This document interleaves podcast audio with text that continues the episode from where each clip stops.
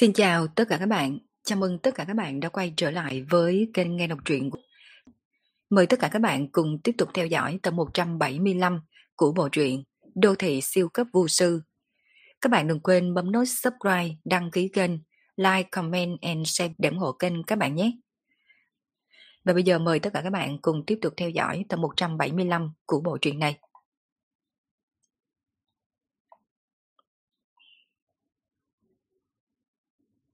Trong mắt Phương Minh có tia sáng.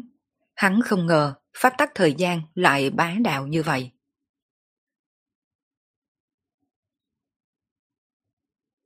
Nhưng Phương Minh lại xuất hiện ngay vào lúc này, một người chiếm trọn cả hai vị trí kia. Luận về tuổi tác, Phương Minh chưa tới 30, lại có thể đại biểu cho một đời tuổi trẻ. Luận trụ cột vững vàng, làm gì có cường giả thiên cấp nào có thể xưng là trụ cột vững vàng hơn so với Phương Minh. Hắn đang nắm trong tay pháp tắc thời gian đây. Có lẽ, đợi qua thêm vài chục năm, lúc ấy mọi người sẽ coi Phương Minh là người của thế hệ trước. Cũng đặt hắn ở cùng một cấp bậc với những trưởng lão của nhà họ Phương. Có lẽ Tông Thánh Cung cũng sẽ có cơ hội. Mặc dù bây giờ Phương Minh đã ở cùng một cấp độ với các trưởng lão nhà họ Phương, nhưng bởi vì vấn đề thời gian và tuổi tác, mọi người vẫn vô thức đặt Phương Minh vào lớp trẻ, mà điểm này chỉ có thể thay đổi theo thời gian trôi qua. Bên trong sân môn nhà họ Phương là một mảnh vui mừng. Ba ngày sau, những chuyện đã xảy ra ở nhà họ Phương bắt đầu lan truyền khắp mọi nơi trong giới tu luyện. Những người tu luyện không đến tham gia đại điển đạp Thiên nghe được tin tức này đều bị khiếp sợ, thật lâu không nói nên lời tên tuổi của Phương Minh là một lần nữa truyền khắp toàn bộ giới tu luyện. So với sự khiếp sợ của những người khác, nhà họ Mục lại là một mảnh âm trầm. Chuyện gì xảy ra? Không phải người nói Phương Minh không thu hoạch được gì trong long môn bí cảnh hay là sao? Vì sao hắn có thể bước chân vào cảnh giới thiên cấp? Hơn nữa, còn nắm phát tắc thời gian trong tay. Ông trời thật sự quá là bất công tài sản lớn của nhà họ Mục, trưởng lão cùng các quản sự của nhà họ Mục đều đang nghị luận ầm ĩ. Sau khi tin tức được truyền tới từ nhà họ Phương, những người này lập tức thức trắng đêm khó ngủ, bởi vì bọn họ biết rất rõ thù hận giữa Phương Minh cùng nhà họ Mục đã không cách nào hóa giải. Phương Minh cùng nhà họ Mục vốn có ước hẹn 3 năm. Ước hẹn 3 năm. Trước đây, Phương Minh khi đề xuất ước hẹn 3 năm toàn bộ giới tu luyện xôn xao một mảnh. Thậm chí, bọn họ còn trào phúng Phương Minh không biết lượng sức. Sau khi bọn họ biết thực lực chân chính của Phương Minh tương đương với địa cấp hậu kỳ, tuy rằng bọn họ cũng thấy căng thẳng trong lòng, nhưng mà không để trong mắt. Bởi vì địa cấp hậu kỳ cách thiên cấp rất là xa, hướng chi, lão tổ của bọn hắn đã bước chân vào cảnh giới thiên cấp lâu như vậy, căn bản không cần e ngại. Nhưng ai có thể ngờ, còn cách thời gian ước hẹn 3 năm tới, tới những 2 năm, mà Phương Minh đã bước chân vào cảnh giới thiên cấp. Hơn nữa còn nắm trong tay phát tác thời gian, có thể khiến cho tất cả mọi người đều kiên kỵ. Hẳn người này không tới để hoàn thành ước hẹn nhanh như vậy đâu. Có thể sẽ đợi tới khi kỳ hạn 3 năm kết thúc. Dù sao cậu ta chỉ mới bước chân vào cảnh giới thiên cấp, còn cần củng cố cảnh giới. Tộc trưởng nhà họ Mục đưa ra phán đoán, suy bụng ta ra bụng người.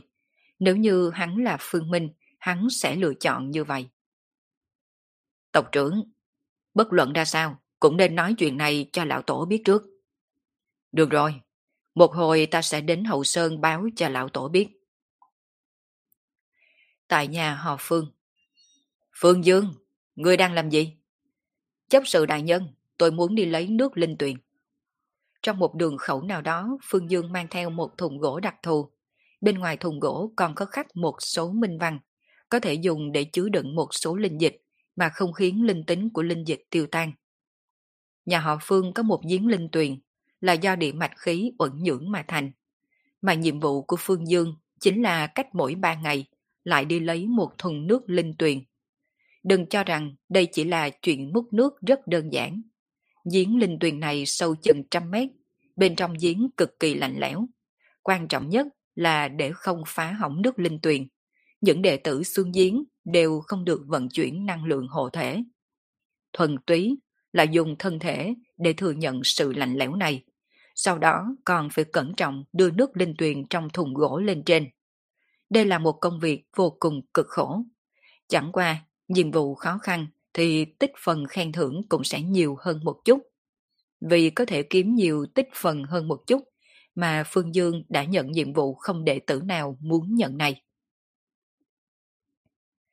Chuyện lấy nước lên tuyền, không cần người đi, để cho người khác làm đi. Chấp sự nhíu mày, trầm giọng nói. Phương Dương a lên một tiếng có chút bối rối, vội vàng giải thích. Ờ, chấp sự đại nhân, tôi chưa từng lãng phí một giọt nước linh tuyền nào. Vì sao không cho tôi làm việc này? Ừ, không để cho người làm, đương nhiên là vì sắp xếp cho người những nhiệm vụ khác. Không phải người có quan hệ rất tốt với một con yêu hồ hay sao? Vừa vặn đường chủ cảm thấy nếu nhà họ Phương chúng ta muốn tiến thêm một bước, cần mở rộng phương thức tu luyện. Mà đường chủ cho rằng người tu luyện cùng yêu có thể tạo ra hiệu quả không tưởng. Dù sao độ mẫn cảm của yêu đối với thiên địa linh khí cũng là vượt xa người thường. Chấp sự trung niên thấy vẻ nghi hoặc của Phương Dương, trong lòng vô cùng bất đắc dĩ. Chuyện này là sao? Rõ ràng là đường chủ biết quan hệ của Phương Dương cùng trưởng lão Phương Minh. Đây là cố ý muốn nịnh bợ Phương Minh trưởng lão. Trên thực tế, loại chuyện này cũng rất là bình thường. Trong nhà họ Phương, hậu nhân dòng chính của những trưởng lão, căn bản không cần làm nhiệm vụ gia tộc, vẫn có thể hưởng thụ tài nguyên của gia tộc. Hơn nữa số tài nguyên này còn vô cùng hậu đãi. Nhưng lúc này, chuyện khó xử nhất chính là Phương Minh quá trẻ tuổi, căn bản không hề có hậu nhân, cho nên đếm tới đếm lui, người được tính là có huyết thống thân thiết nhất với Phương Minh ở nhà họ Phương này, chính là hai mẹ con Phương Dương. Đúng, ngay ngày hôm trước, sau khi được lão tổ họ Phương cho phép, Phương Minh đã trở thành trưởng lão thứ 11 của nhà họ Phương. Được rồi, cứ như vậy đi. Mặt khác, vì những cố gắng mà ngươi đã bỏ ra, ngoài trừ chuyện nội đường sẽ phân phối tài nguyên cho ngươi. Nếu ngươi gặp phải vấn đề gì, cũng có thể tới nội đường tìm ta. Nếu ta không giải quyết được, sẽ báo cáo chuyện đó lên cho đường chủ, để đường chủ giải quyết giúp cho người.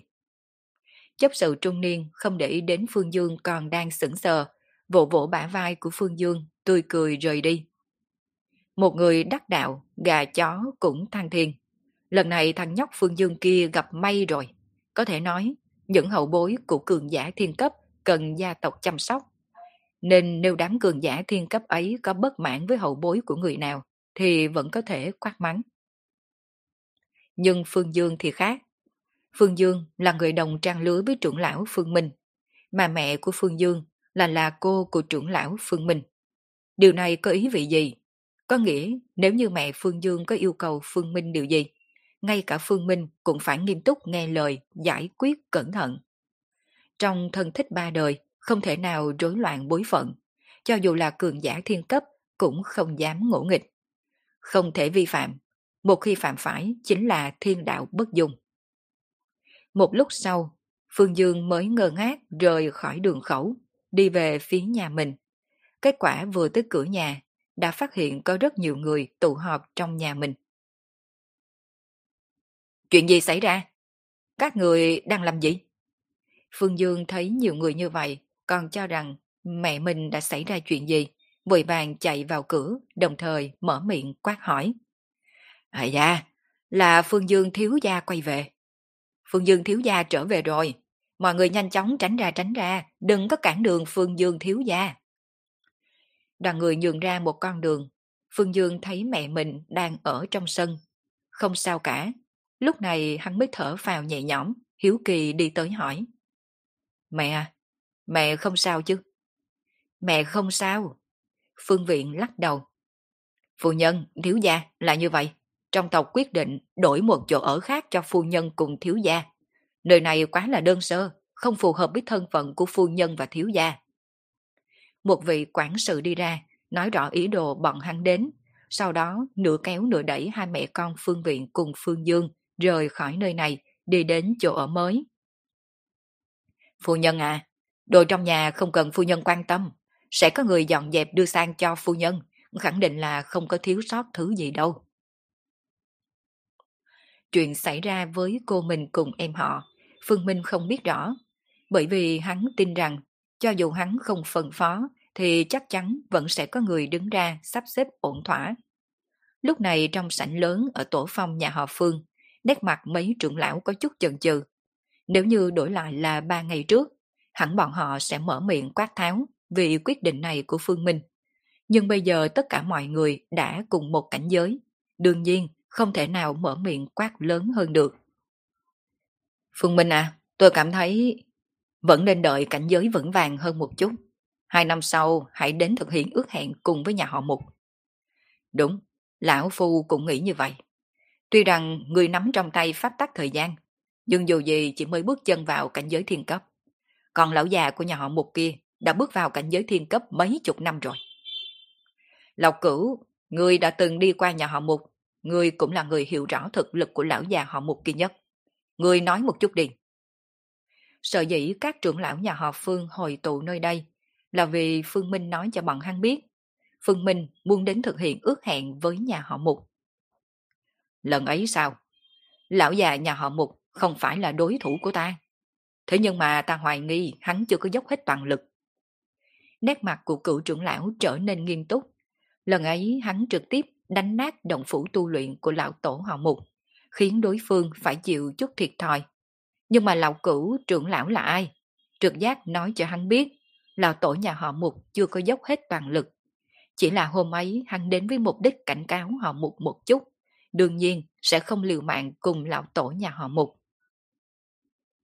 Phương Minh, nghe thấy lời lão cửu nói rồi chứ? Rõ ràng lão tổ nhà họ Mục còn chưa có dốc hết toàn lực. Thằng cha này không có đơn giản chút nào đâu. Có lẽ cậu còn không biết quá khứ của thằng cha này. Lục trưởng lão nhà họ Phương mở miệng. Hắn và lão tổ nhà họ Mục là người cùng một thời đại, cũng hiểu rất rõ quá khứ của lão tổ nhà họ Mục. Lão già nhà họ Mục kia không phải là thiên tài gì. Trước khi bước vào cảnh giới thiên cấp, cũng không có biểu hiện gì khiến cho người ta quan tâm.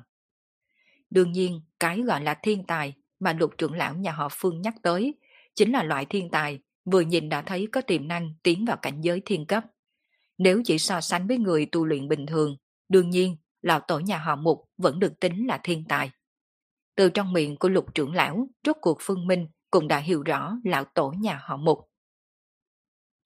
Ở thời đại kia, lão tổ nhà họ Mục cũng không chói mắt.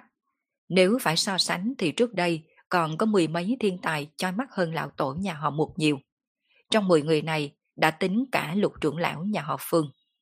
Trước địa cấp, đương nhiên không ai chú ý tới lão tổ nhà họ Mục. Mà khi lão tổ nhà họ Mục bước vào cảnh giới địa cấp, cũng đã 30 tuổi. 30 tuổi mới là địa cấp tầng 1, sau lại tốn thời gian 15 năm tới địa cấp trung kỳ. Có thể nói vẫn nằm trong quy củ, thuộc về loại người có thiên phú trên trung đẳng trong giới tu luyện. Mà lúc đó lục trưởng lão nhà họ Phương cùng mấy thiên tài khác thì cực kỳ chói mắt. Ở độ tuổi đó đã bước chân vào cảnh giới địa cấp hậu kỳ. Toàn bộ giới tu luyện đều cho rằng một nhóm bọn hắn sẽ bước vào cảnh giới thiên cấp.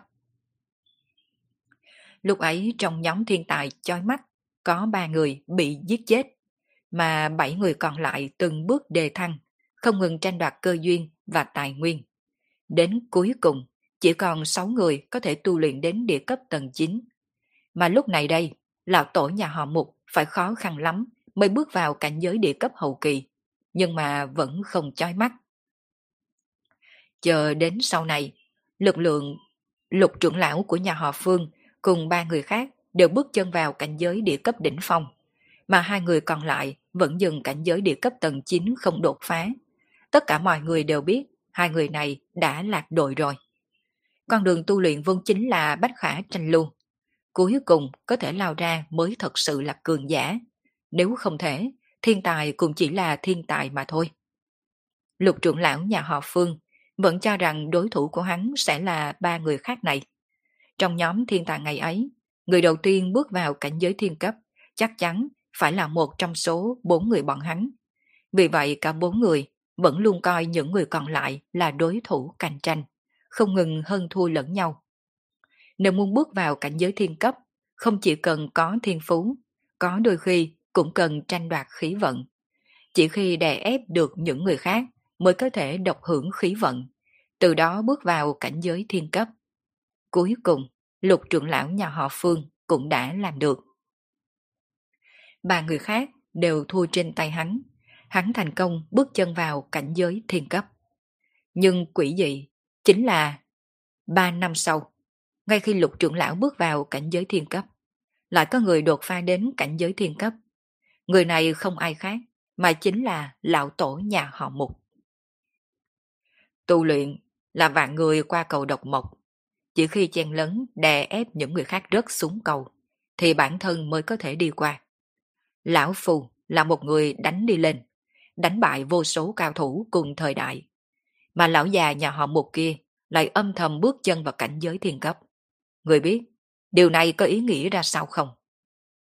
Nét mặt của lục trưởng lão trở nên nghiêm túc, mà trên mặt các trưởng lão khác cũng đều lộ ra tán đồng. Trong số bọn hắn, có người nào không một đường đạp chân lên thi cốt của cường giả khác để mà tiến lên chứ? Chắc chắn, trên thân người này có cất giấu bí mật rất lớn. Chỉ có điều ở thời điểm đó, hắn đã bước chân vào cảnh giới thiên cấp. Cho dù biết trên người hắn có bí mật lớn, cũng không có ai dám đi theo dõi. Quan trọng nhất, thằng cha này còn cố gắng hạ thấp mình. Sau khi bước chân vào thiên cấp, vẫn giống hệt như lúc chưa vào thiên cấp, gần như không xuất hiện trước mặt người đời. Phương Minh hiểu vì sao những trưởng lão này ngăn cản không để hắn đến thực hiện ước hẹn cùng nhà họ Mục ngay. Bởi vì lão tổ nhà họ Mục quá là bí ẩn. Người như vậy rất là khó đối phó. Nói trắng ra là giống hệt với trò chơi cật kê. Có một số người rõ ràng có kỹ thuật bắn súng rất tốt, nhưng hắn lại không công khai đọ súng cùng người khác, vẫn luôn thích làm lão âm binh. Chỉ cần hắn không bắn, thì người mãi mãi không biết kỹ thuật bắn của hắn ra sao, cũng không biết trên người hắn có vũ khí trang bị gì. Thật ra, thật ra nếu lúc ấy người lựa chọn sáu đạo thiên địa pháp tắc, bước vào cảnh giới thiên vương, ắt hẳn đám người lão phu sẽ không ngăn cản người. Nhưng bây giờ vẫn nên đợi vững chắc hơn một chút đi. Đối với nhà họ Phương, Phương Minh quá là quan trọng. Vì vậy các trưởng lão nhà họ Phương không muốn hắn gặp chuyện gì ngoài ý muốn. Tôi có thể hiểu ý của các vị trưởng lão. Chẳng qua, tôi vẫn quyết định đi thực hiện ước hẹn ngay bây giờ. Chắc chắn lão tổ nhà họ Mục có bí mật cùng lá bài tẩy nào rồi. Nhưng mà Phương Minh cũng không kém. Hiện nay tất cả mọi người đều cho rằng hắn chỉ lĩnh ngộ pháp tắc thời gian, không biết trên người hắn còn có hai đạo pháp tắc khác. Pháp tắc thời gian, cộng thêm hai đạo thiên địa pháp tắc khác, trừ phi lão tổ nhà họ Mục đã đạt tới cảnh giới thiên vương. Nếu không, Phương Minh có lòng tin có thể đánh bại hắn. Hay là mời lão tổ đưa ra quyết định đi. Các trưởng lão nhà họ Phương biết bọn hắn không thể nào khuyên Phương Minh được, vì vậy đành phải để lão tổ đưa ra quyết định cuối. Chuyện này ta đã biết, nếu Phương Minh muốn kết thúc ân oán với nhà họ Mục ngay lúc này, vậy thì một tháng sau hãy đến nhà họ Mục đi. Cường giả nên có loại tâm tính này. Ngày nào chưa diệt trừ nhà họ Mục, ngày ấy nút thắt trong lòng Phương Minh còn chưa thể cởi bỏ. Ngay lúc này, giọng nói của lão tổ nhà họ Phương vang lên bên trong sảnh. Hiển nhiên, lão đã nghe được toàn bộ màn nghị luận của đám người trong sảnh. Giải quyết dứt khoát. Có lời của lão tổ nhà họ Phương, các trưởng lão nhà họ Phương cũng không khuyên. Nếu thật sự không được, đến lúc đó là để cho vài người trong số bọn hắn đi cùng Phương Minh. Phương Minh nghe thấy câu trả lời của lão tổ trong mắt lóe lên, xem ra hắn đoán không nhầm. Chuyện hắn lợi dụng pháp tắc thời gian lấy được hai đạo thiên địa pháp tắc khác, có thể giấu được những người khác, nhưng mà tuyệt đối không thể nào qua mắt lão tổ. Sau khi bước vào cảnh giới thiên cấp, Phương Minh cũng đã biết cảnh giới của lão tổ ra sao. Cường giả cấp bậc thiên vương. Từ rất lâu về trước, lão tổ đã bước chân vào cảnh giới thiên vương. Thực lực bây giờ là thâm bất khả trắc.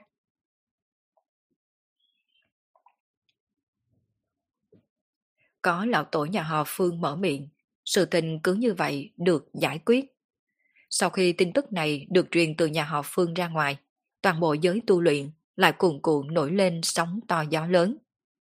Một tháng sau, Phương Minh sẽ đến nhà họ Mục, sớm thực hiện ước hẹn 3 năm sau.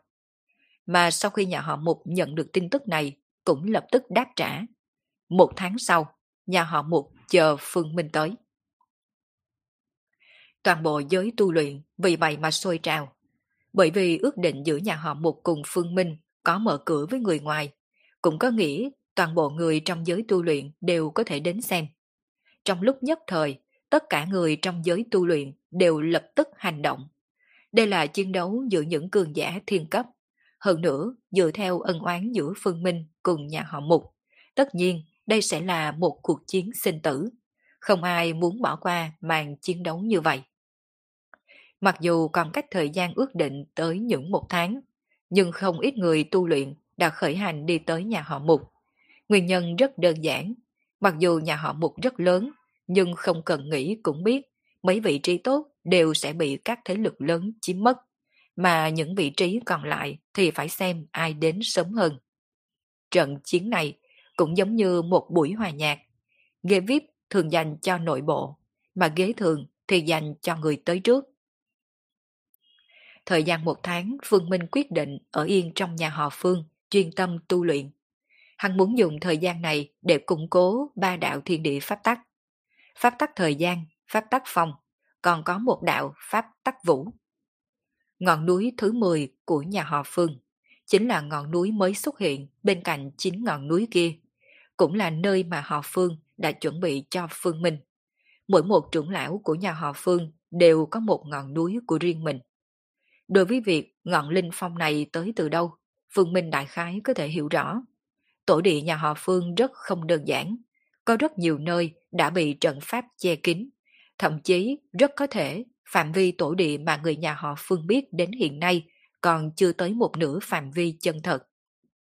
Chỉ là Phương Minh cũng không chắc suy đoán này của mình có đúng hay không. Phỏng dần trong toàn bộ nhà họ Phương chỉ có một mình lão tổ là biết đáp án mà cả ngọn linh phong này chỉ có một mình Phương Minh. Một mình Phương Minh đứng sừng sững trên ngọn núi, gió nhẹ thổi qua, lay động quần áo. Trường Sam tung bay, vừa đứng đã trôi qua nửa giờ. Gió càng lúc càng lớn có thể nghe được tiếng gió điên cuồng gào thét khắp cả ngọn núi. Cây cối trên ngọn núi cũng bị thổi tới xào xạc rung động. Mà cùng lúc này mưa xối xả chợt hạ xuống. Mưa xối xả, mưa tầm tã, cuồng phong gào thét. Toàn bộ ngọn núi lâm vào cảnh mưa to gió lớn. Ở vị trí cách ngọn núi không xa, khi đệ tử nhà họ Phương nhìn thấy khí trời trên đỉnh núi thứ 10, trên mặt nguyên một đám lộ ra kinh ngạc. Rõ ràng lúc này mặt trời trên đầu còn đang rất chói chang. Vì sao trên ngọn núi kia lại toàn là mưa to gió lớn? Đừng có nhìn nữa, đây nhất định là do thập nhất trưởng lão làm ra. Không sai, ngọn núi này thuộc về thập nhất trưởng lão. Có lẽ thập nhất trưởng lão đang nghiên cứu thuật pháp gì chăng? Trên mặt một số đường chủ và quản sự nhà họ Phương lộ ra hâm mộ. Có thể một mình chiếm một ngọn linh phong, đây là đại diện cho thân phận. Thập nhất trưởng lão còn trẻ tuổi đã có thể đạt tới một bước này, thật sự quá là nghịch thiên. Trở lại đỉnh núi, Phương Minh đang đứng ở nơi đó. Tuy rằng cả ngọn núi đều là mưa to gió lớn, nhưng thân thể của hắn vẫn hoàn chỉnh không tì vết. Mà mưa xối xả, cộng thêm gió lớn gào thét, trực tiếp phá hủy rất là nhiều cây cối trên ngọn núi. Đúng là uy lực có tăng một chút, nhưng mà cũng có rất là nhiều chỗ hở. Phương Minh không vì uy lực to lớn của trận mưa này mà vui mừng, ngược lại hắn còn nhíu chặt mày. Hắn muốn dùng hợp pháp tắc phong cùng pháp tắc vũ, nhưng hiện nay xem ra đã xuất hiện vấn đề giữa hai pháp tắc. Có gió lớn gia trì, thật sự khiến cho uy lực của mưa trở nên mạnh mẽ. Nhưng tương tự khi gió lớn thổi tới, vị trí của những hạt mưa này cũng bị thay đổi, xuất hiện khe hở ở vị trí cũ. Quan trọng nhất là giữa hai loại pháp tắc này còn xuất hiện bài xích, cũng không thể hoàn mỹ dung hợp. Làm sao mới có thể giải quyết được kẻ hở giữa gió và mưa đây? Đối mặt với lão tổ nhà họ Mục, đương nhiên là Phương Minh sẽ không phớt lờ. sau khi bước chân vào cảnh giới thiên cấp, phương thức chiến đấu đã hoàn toàn thay đổi, biến thành đấu pháp tắc. Nếu như nói trước thiên cấp là thuật pháp, như vậy sau thiên cấp có thể xưng là thần thông. Lợi dụng lực lượng pháp tắc để biến hóa ra thần thông. Đối với Phương Minh, trong thời gian một tháng này, nếu chỉ sử dụng riêng pháp tắc phong hoặc là pháp tắc vũ, hắn đã luyện tới tương đối thành thục. Vì vậy hiện nay, hắn bắt đầu nghĩ tới chuyện dung hợp hai loại pháp tắc này để tạo ra một loại pháp tắc mới. Đây cũng là bước mà tất cả cường giả thiên cấp nắm nhiều pháp tắc trong tay cần phải làm. Phương Minh không biết lão tổ nhà họ Mục nắm giữ bao nhiêu đạo thiên địa pháp tắc, nhưng mà lục trưởng lão cùng thời đại với lão tổ nhà họ Mục đã nắm giữ hai đạo thiên địa pháp tắc. Hẳn lão tổ nhà họ Mục cũng nắm giữ hai đạo đi. Thời gian sao? Nếu như cộng thêm pháp tắc thời gian thì sao chứ? Những mày suy tính nửa ngày, đột nhiên Phương Minh ra quyết định. Hắn quyết định dùng pháp tắc thời gian để đền bù khai hở do pháp tắc phong và vũ đang xen sinh ra. Khi gió to thổi bay mưa to, khiến hạt mưa thay đổi vị trí rơi xuống. Lúc ấy, hạt mưa bị rơi lệch vị trí, và vị trí cũ lại bị bỏ trống. Hắn có thể mang pháp tắc thời gian bổ sung vào khoảng trống này, khiến thời gian đảo lưu, đồng thời cũng khiến cho hạt mưa xuất hiện ở vị trí ban đầu. Hiệu quả của thí nghiệm rất tốt, thật sự có thể lấp đầy khe hở đó. Phương Minh à, người đã nhầm lẫn rồi. Pháp tắc dung hợp không phải như vậy đâu. Đây chỉ mới là dung hợp về mặt ngoài mà thôi. Ngay khi Phương Minh có chút đắc ý, giọng nói lão tổ nhà họ Phương đột ngột vang. Phương Minh đưa mắt nhìn về phía trước, nơi ấy có hình bóng lão tổ đang đi về phía bên này. Vẫn là thân thể hơi còng, nhưng mà không hề nhìn thấy chút năng lượng dao động nào trên người của lão tổ. Thậm chí, ngay cả pháp tắc chập chờn cũng là không có. Cứ như vậy chậm rãi đi vào phạm vi mưa to do lớn mà hắn đã gọi tới. Do lớn này không thể mảy may lay động góc áo của lão tổ. Về phần mưa lớn lại tự động biến mất ngay khi chỉ còn cách thân lão tổ một thước. Cho dù còn có tác dụng của pháp tắc thời gian, nhưng vẫn không thể ngăn bước chân của lão tổ. Một phút đồng hồ sau, lão tổ nhà họ Phương đã thoải mái đứng thẳng trên đỉnh núi, đối diện với Phương Minh. Mời lão tổ chỉ giáo cho. Phương Minh thành khẩn nói. Cái gọi là thiên địa pháp tắc, trên thực tế chính là quy luật vận hành của thế giới này. Mỗi một đạo pháp tắc đều đại biểu cho một loại quỷ tích. Toàn bộ thế giới là do đủ loại pháp tắc, cũng chính là đủ loại quỷ tích tạo thành. Vạn vật trên thế gian đều phải tuân theo những quỷ tích này. Lão tổ nhà họ Phương mở miệng, lấy tay lăn không, vẽ một cái. Tay ta vừa đưa lên, đã vẽ ra một quỷ tích trong không trung. Nhưng bản thân động tác này của ta đã phải chịu phép tắc trói buộc. Cũng giống như một đoàn tàu lửa chạy trên đường ray. Nếu như rời khỏi đường ray, nó sẽ không thể nào tiếp tục chạy. Mà đường ray này cũng là một loại quỷ tích. Thiên địa pháp tắc căn bản chính là quy tắc. Mà nắm giữ quy tắc đồng nghĩa với nắm giữ quỷ tích. Có được năng lực thao túng quỷ tích. Tuy rằng khi ở trạng thái sơ cấp, người không thể nào thay đổi đường cong của quỷ tích được, nhưng người có thể thay đổi những thứ khác. Không có năng lực thay đổi đường ray, nhưng người có thể thay đổi phương hướng của xe lửa, có thể quyết định tốc độ của xe lửa, thậm chí quyết định xe lửa dài hay ngắn. Nghe được lão tổ nhà họ Phương nói tới đây, con mắt của Phương Minh sáng ngời, bởi vì hắn đã sơ lược hiểu được ý của lão tổ.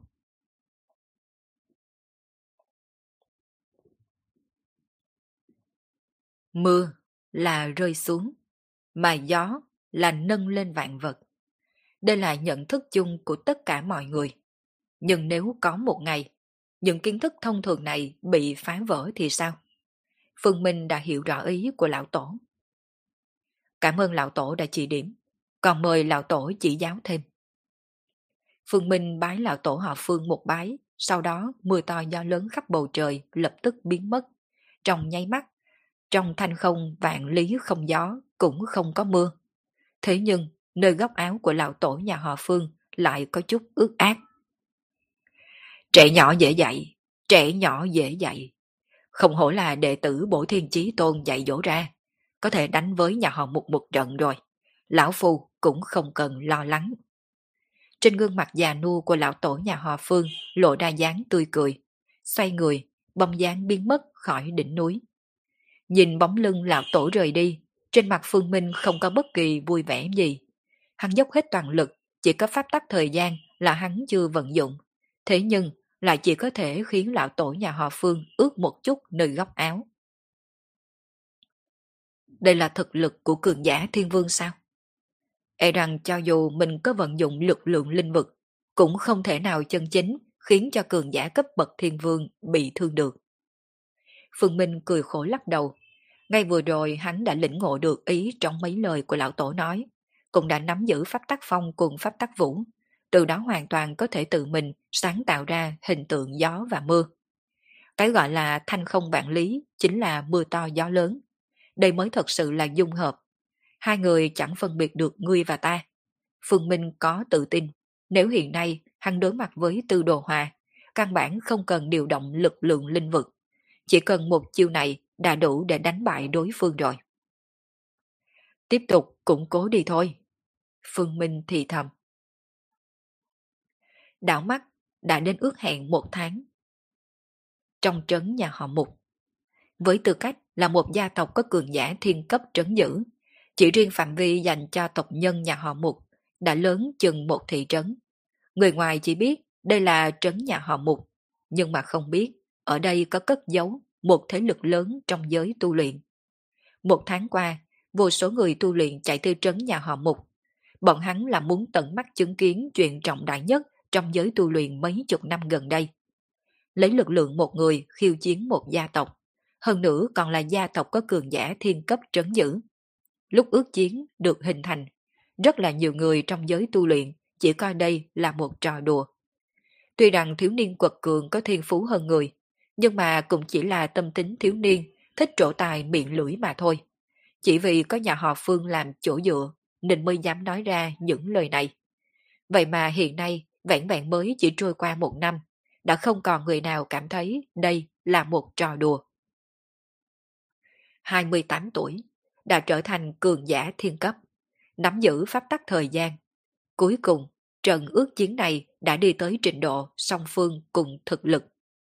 Tổ trạch nhà họ Mục hoàn toàn yên tĩnh, ngoại trừ người nhà họ Mục, người ngoài không được phép bước vào. Cho dù là người của thế lực lớn trước 10 như Tông Thánh Cung, cũng không thể đi vào. Dù sao, nhà họ Mục cũng là gia tộc có cường giả thiên cấp tòa trấn. Thế lực bình thường còn chưa đủ tư cách bước vào cửa lớn nhà họ Mục. Hướng chi ai cũng biết, trận ước chiến này sẽ quyết định sinh tử của nhà họ Mục. Làm sao nhà họ Mục có thể tươi cười chào đón đám người tới xem. Trấn nhỏ rất là náo nhiệt, mà vào ngày thời gian một tháng tới, mọi người ngược lại trở nên bắt đầu im lặng. Trời hơi tối tăm, mưa rơi lác đác.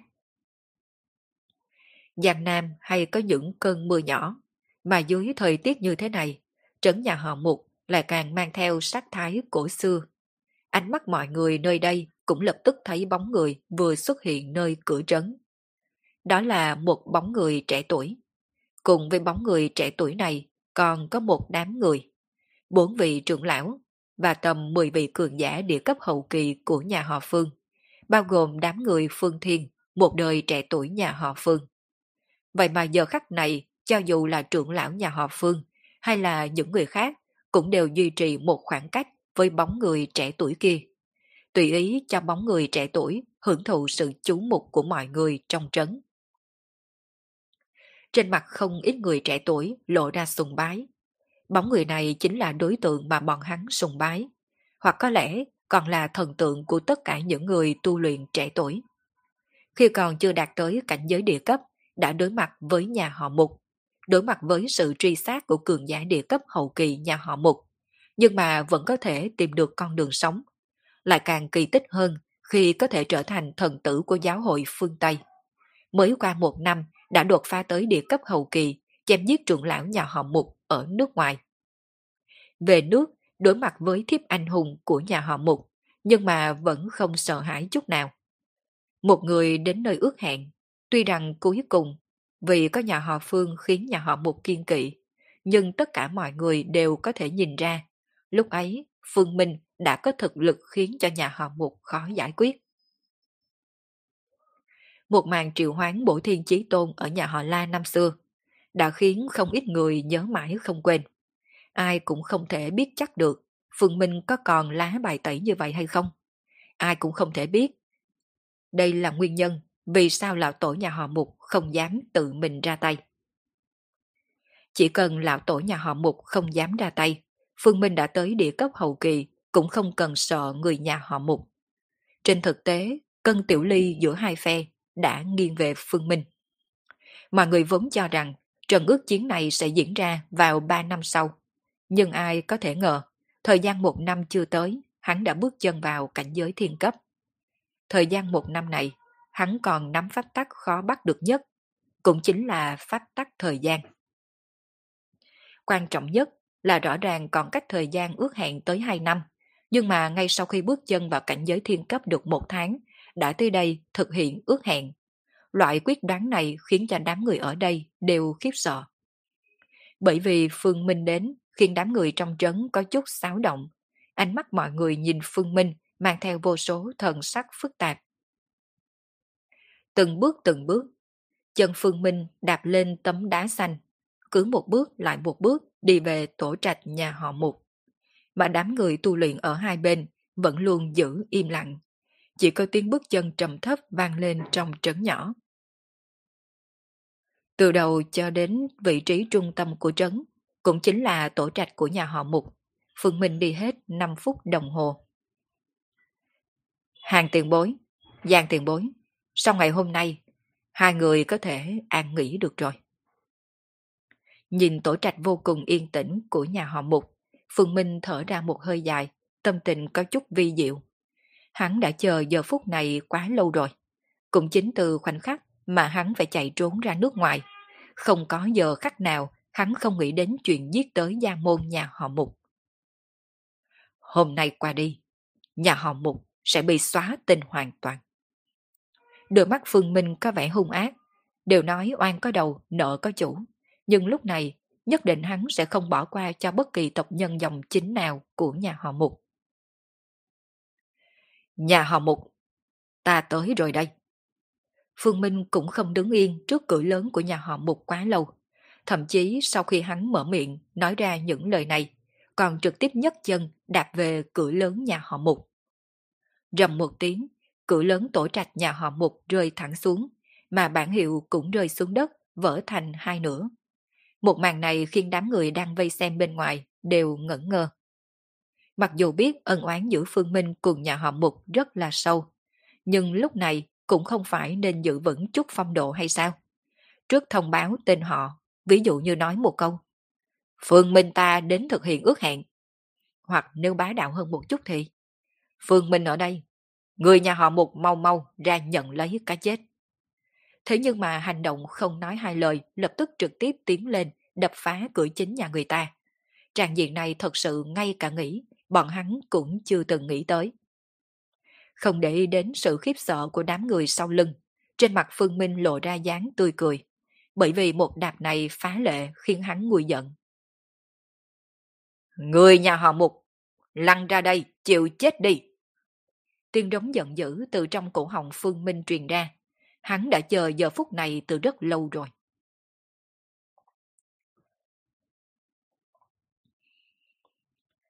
Tổ trạch nhà họ Mục có lịch sử mấy trăm năm. Cho dù đã trải qua sự thay đổi triều đại cùng năm tháng chiến loạn, cửa chính của tổ trạch nhà họ Mục vẫn hoàn hảo không chút tổn hao, mà tấm biển trên cửa nhà họ Mục vẫn được treo vững. Thế nhưng giờ khắc này, cửa chính có lịch sử mấy trăm năm trực tiếp bị đá cho nát. Sau khi tấm biển trên cửa rơi xuống đất là bị Phương Minh đạp thêm một đạp. Nhìn bóng lưng Phương Minh đưa chân đạp biển cửa nhà họ Mục, đám người ở đây đều hiểu rõ. Ân oán giữa Phương Minh cùng nhà họ Mục quá là sâu. Sâu tới mức không còn hơi sức để giả bộ mặt ngoài. Phương Minh đã dùng hành động để tỏ rõ tất cả. Lần này nhà họ Mục và hắn chỉ có thể có một phe tồn tại. Cửa lớn của tổ trạch bị đạp. Thế nhưng mà, lão trạch của nhà họ Mục lại không có động tĩnh. Một hồi lâu sau mới có một giọng nói lo lắng truyền đến. Phương Minh, ân oán của cậu cùng nhà họ Mục, Lão Phu đã biết rõ. Đều do hậu bối của nhà họ Mục chúng ta dựng nên. Trước đây, Lão Phu bế quan không biết những chuyện này. Ngươi xem, nếu Lão Phu giao một võ cho ngươi xử trí, ân oán giữa ngươi cùng nhà họ Mục ta có thể chấm dứt hay không? Một bóng người xuất hiện, đây là một người đàn ông trung niên, mà khi hắn đi ra, trong mắt của các trưởng lão nhà họ Phương còn có những cường giả thiên cấp khác đều co rút một chút, bởi vì đây chính là lão tổ nhà họ Mục. Trên thực tế, không chỉ có mấy người cường giả thiên cấp này nhận ra, những người khác ở đây cũng đều biết thân phận của người đàn ông trung niên này. Bởi vì ngoài trừ lão tổ nhà họ Mục ra, không ai có tư cách nói lời như vậy.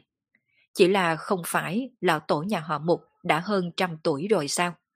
Vì sao thoạt nhìn còn trẻ tuổi như vậy? Vẫn duy trì dung mạo thời trung niên. Mượn lục trưởng lão nhà họ Phương cùng thời đại với hắn để mà so sánh. Tóc của lục trưởng lão đã trắng xóa rồi. Tuy rằng mọi người rất khiếp sợ với dung mạo của lão tổ nhà họ Mục, nhưng điều khiến mọi người càng khiếp sợ hơn chính là những lời lão tổ nhà họ Mục nói. Ý trong những lời nói này chính là lão tổ nhà họ Mục muốn nhận thua. Dám nói ra những lời này ngay trước mặt nhiều người trong giới tu luyện. Đương nhiên, thanh danh và uy vọng của nhà họ Mục cũng lập tức xuống dốc không phanh. Nói cho cùng, thì đường đường là một gia tộc lại cúi đầu trước mặt một người. Loại quyết định này không phải ai cũng có thể làm được. Lão tổ nhà họ Mục đúng là một vị kiêu hùng. Đây mới gọi là trí tuệ chân chính. Đưa ra một hậu bối để tránh khỏi một trận chiến lớn. Cho dù vì hành động này mà nhà họ Mục bị giới tu luyện cười nhạo. Nhưng chỉ cần có lão tổ nhà họ Mục ở đây, lại có mấy người dám cười nhạo ngay trước mặt hắn. Trong đám người, có người thấp giọng nói, đoán được mục đích vì sao lão tổ nhà họ Mục làm như vậy. Không sai, hành động này của lão tổ nhà họ Mục đã biểu cho nhà họ Mục chịu thua. Nhưng đối với nhà họ Mục, hành động này có thể tạo thành bao nhiêu tổn thương trên thực tế. Một võ đã là một người tàn phế, hoàn toàn thuộc loại có cũng được, mà không có cũng chẳng sao. Vứt bỏ thì vứt bỏ, thậm chí rất nhiều tộc nhân nhà họ Mục đều sẽ cảm thấy lão tổ làm rất là đúng. Nói cho cùng, thì tất cả tranh chấp này đều do một võ khơi mào. Mà lợi ích cùng tài nguyên nhà họ Mục chiếm được, căn bản sẽ không giảm thiểu nửa phần. Sẽ có thế lực khác dám ký đồ với nhà họ Mục, chỉ vì nhà họ Mục nhận thua ư. Ngược lại, nếu như lão tổ nhà họ Mục bị Phương Minh đánh bại, thậm chí bị thương nặng, đối với nhà họ Mục mà nói là đã kích trí mệnh, chắc chắn những thế lực khác sẽ rụt rịch, mà lúc đó nhà họ Mục mới thật sự rơi vào nguy cơ. Mệnh của Mục Võ đương nhiên tôi sẽ lấy, nhưng mà mệnh của những người nhà họ Mục khác tôi cũng phải lấy đi. Biểu tình của Phương Minh không chừa chút chỗ trống để thương lượng. Nếu hắn thực sự đáp ứng đề nghị của lão tổ nhà họ Mục, làm sao có thể đối mặt với hai vị tiền bối vì bảo vệ cho hắn mà hy sinh? Làm sao có thể đối mặt với những anh em thanh y môn vì hắn mà chết thảm? Nếu đã vậy, dường như không còn gì phải bàn. Một thượng lắc đầu, trên mặt có vẻ tiếc nuối, nhưng cũng không có bao nhiêu thất lạc, bởi vì kết cục này đã nằm trong dự liệu của hắn rồi. Đã như vậy, vậy để cho lão phù mở mang kiến thức, xem vị kỳ tài được xưng là mấy trăm năm không xuất thế trong giới tu luyện này có bản lĩnh gì đi. Là một cường giả thiên cấp, một thượng cũng có sự kiêu ngạo của chính mình, không thể nào không có tự trọng liên tục cầu hòa. Cảm ơn các vị đạo hữu đã tới đây. Lần này là ước chiến giữa nhà họ Mục đôi cùng Phương Minh. Nhưng để tránh tổn thương người vô tội, Lão Phu sẽ đánh một trận với Phương Minh ở sau núi nhà họ Mục. Các vị đạo hữu ở đây quan sát là được rồi. Bông dáng mục thượng biến mất tại chỗ, mà bông dáng Phương Minh cũng biến mất. Khi hai người xuất hiện thì đã trên ngọn núi đằng sau nhà họ Mục. Cường giả thiên cấp giao thủ, chỉ riêng ảnh hưởng, cũng đã không phải chuyện đùa. Người bình thường đương nhiên không thể nào quan sát ở cự ly gần. Chỉ có cường giả thiên cấp mới dám đến gần. Bốn vị trưởng lão nhà họ Phương bao vây trọn khu vực sau núi, thả thần thức ra cảm giác một lần. xác nhận sau núi không có bẫy hay mai phục gì mới có thể yên lòng. Phương Minh, đúng là cậu rất chói mắt, là một viên ngọc minh châu rực rỡ trong giới tu luyện. So với những người như cậu, quá trình phát triển của Lão Phu lại trở nên bình thản không có gì hay. Nhưng Lão Phu muốn nói cho cậu một điều. Trên con đường tu luyện, không phải dựa vào thiên phú là có thể đi tới tận cùng. Người có thể đi tới tận cùng chân chính là những người như Lão phù đây. Con người của một thượng nhìn chăm chăm Phương Minh, trầm giọng nói. Giới tu luyện, lại càng có nhiều người bước từng bước vững vàng khổ tư, khổ tu đi lên như lão phù. Mà loại thiên chi kiêu tử như cậu đây, không thể nào hiểu được đâu. Mục thường không đè thấp thanh âm, lời của lão cũng khiến cho phần lớn người tu luyện trong trấn lộ ra tán đồng. Mặc dù giới tu luyện có thiên tài, nhưng càng nhiều hơn là những người bình thường như bọn hắn. Những thiên tài kia, một đường hát vang tiếng mạnh, hưởng thụ sự chú mục của mọi người. Sao trong lòng bọn hắn có thể không ước ao, không đố kỵ. Mà lão tổ nhà họ mục không lộ thiên phú, là có thể từng bước từng bước tu luyện đến cảnh giới thiên cấp. Người như vậy mới có thể đại biểu cho mấy người tu luyện bọn hắn. Về phần ân oán giữa Phương Minh và nhà họ Mục, phần lớn người tu luyện đều không cảm thấy gì. Dù sao giới tu luyện vốn là nơi mạnh được yếu thua. Đối với nhà họ Mục, Phương Minh lúc ấy chỉ là dung dế. Nhà họ Mục làm như vậy cũng không phải sai lầm lớn gì. Nếu đổi lại là những thế lực khác, hẳn là bọn hắn cũng làm như vậy. Hà tất phải nói nhảm nhiều như vậy chứ. Động thủ đi. Phương Minh nhìn chăm chăm một thượng, bóng người trực tiếp biến mất ngay tại chỗ. Lúc xuất hiện lần nữa đã ngay trước mặt một thượng. Rầm, đánh ra một quyền. Một quyền này trực tiếp khiến không gian vặn vẹo, mà trên mặt mục thượng cũng không có vẻ kinh ngạc. Dường như đã dự liệu được những thứ này từ trước, cũng đánh ra một quyền đối ứng. Hai bóng người cứ xuyên qua sau núi như vậy. Toàn bộ cây cối phía sau núi đều bị dư chấn sau màn giao thủ của hai người, đánh cho ngã gãy rạp. Không được mấy phút, nguyên phần sau của núi đã hoàn toàn trùi lũi. Chiến đấu rất là kịch liệt, nhưng các trưởng lão nhà họ Phương đều biết, đây chỉ là hai người đang thử dò xét mà thôi. Quả nhiên, một lúc sau, Phương Minh cùng một thượng lại xa nhau. Một lần nữa phiêu phù giữa không trung. Lần thử dò xét đầu tiên này, hai người không ai chiếm được tiện nghi. Lão già kia, không nghĩ tới thân thể này của ngươi còn có rất nhiều sức mạnh. Liếc nhìn phần da ngoài đầu nắm tay, trong lời nói của Phương Minh không mang theo chút tôn kính nào đối với một thượng. Chẳng qua, nếu chỉ có vậy thì chưa đủ đâu. Đúng không? Lão Phu ngược lại muốn nhìn xem xương cốt của người cứng bao nhiêu. Rầm, hai người lại tiếp tục giao thủ, chẳng qua, lần này có thêm thuật pháp đối quyết. Sóng năng lượng khủng bố lấy hai người làm trung tâm tản mát ra. Thủ ấn của hai người biến hóa thật nhanh.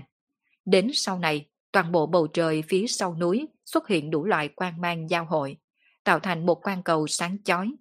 Mà đám người xem cuộc chiến bên dưới chỉ có thể miễn cưỡng nhìn thấy hai đạo quang ảnh.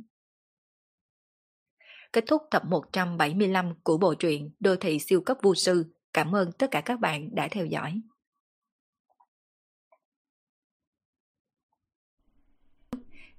Mời tất cả các bạn cùng tiếp tục theo dõi tập 176 của bộ truyện đô thị siêu cấp vu sư.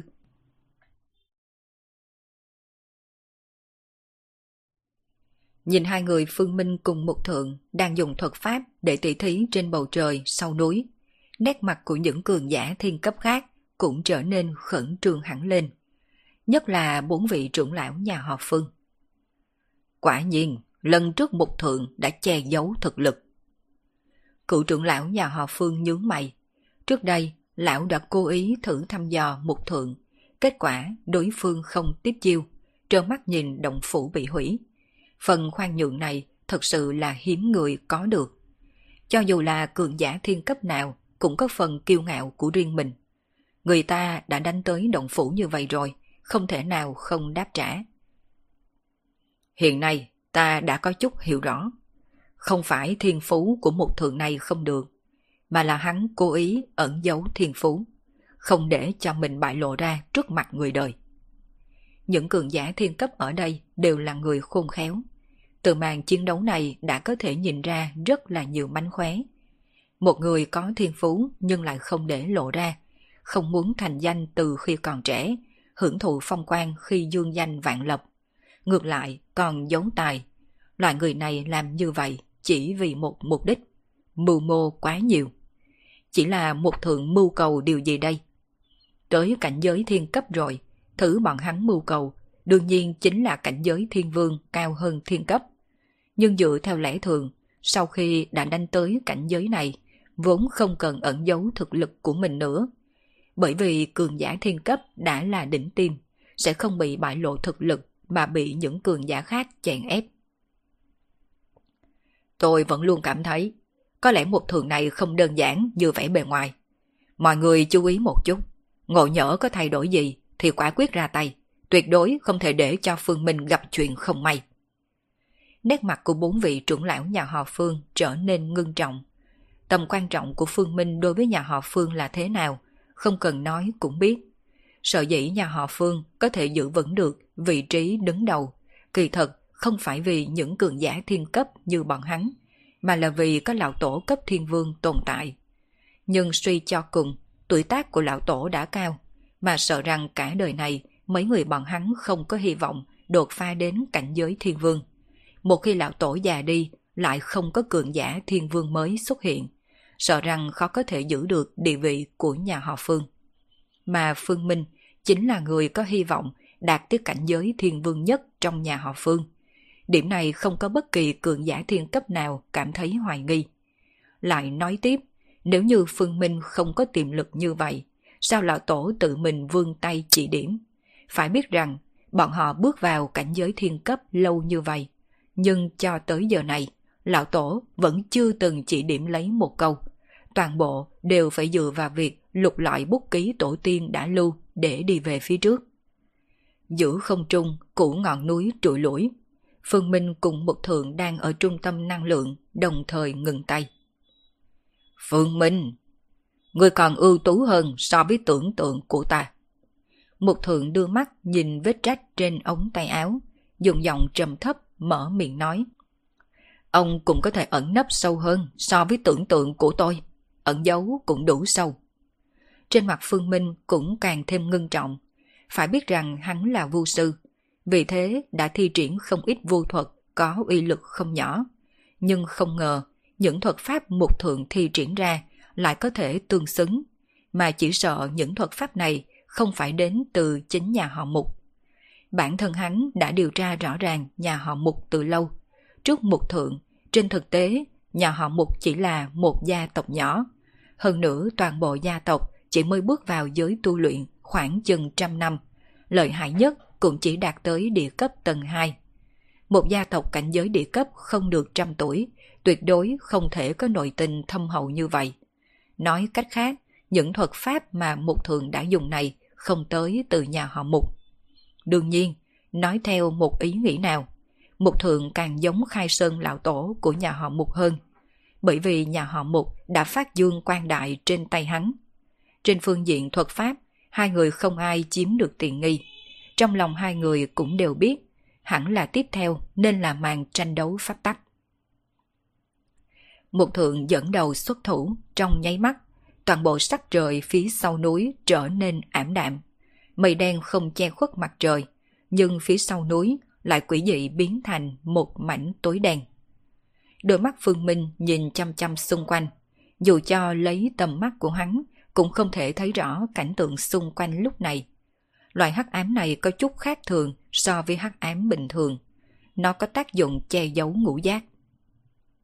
Chuyện gì xảy ra? Đây là pháp tắc của một thượng sao? Các trưởng lão nhà họ Phương cùng những cường giả thiên cấp đang xem cuộc chiến, nhìn một mảnh tối đen phía trước, nét mặt hơi biến hóa. Đương nhiên, bọn họ biết đây là pháp tắc thần thông của một thượng. Pháp tắc hắc ám Một thượng nắm giữ pháp tắc hắc ám, trách không được, ngày thường hắn thần bí như vậy. Pháp tắc này có liên quan tới tính cách của hắn ta. Có cường giả thiên cấp mở miệng, trong số những cường giả thiên cấp, một thượng thuộc về loại tương đối thần bí. Hắn giống như luôn đặt bản thân mình trong bóng tối. Điểm này thật sự giống hệt pháp tắc hắc ám.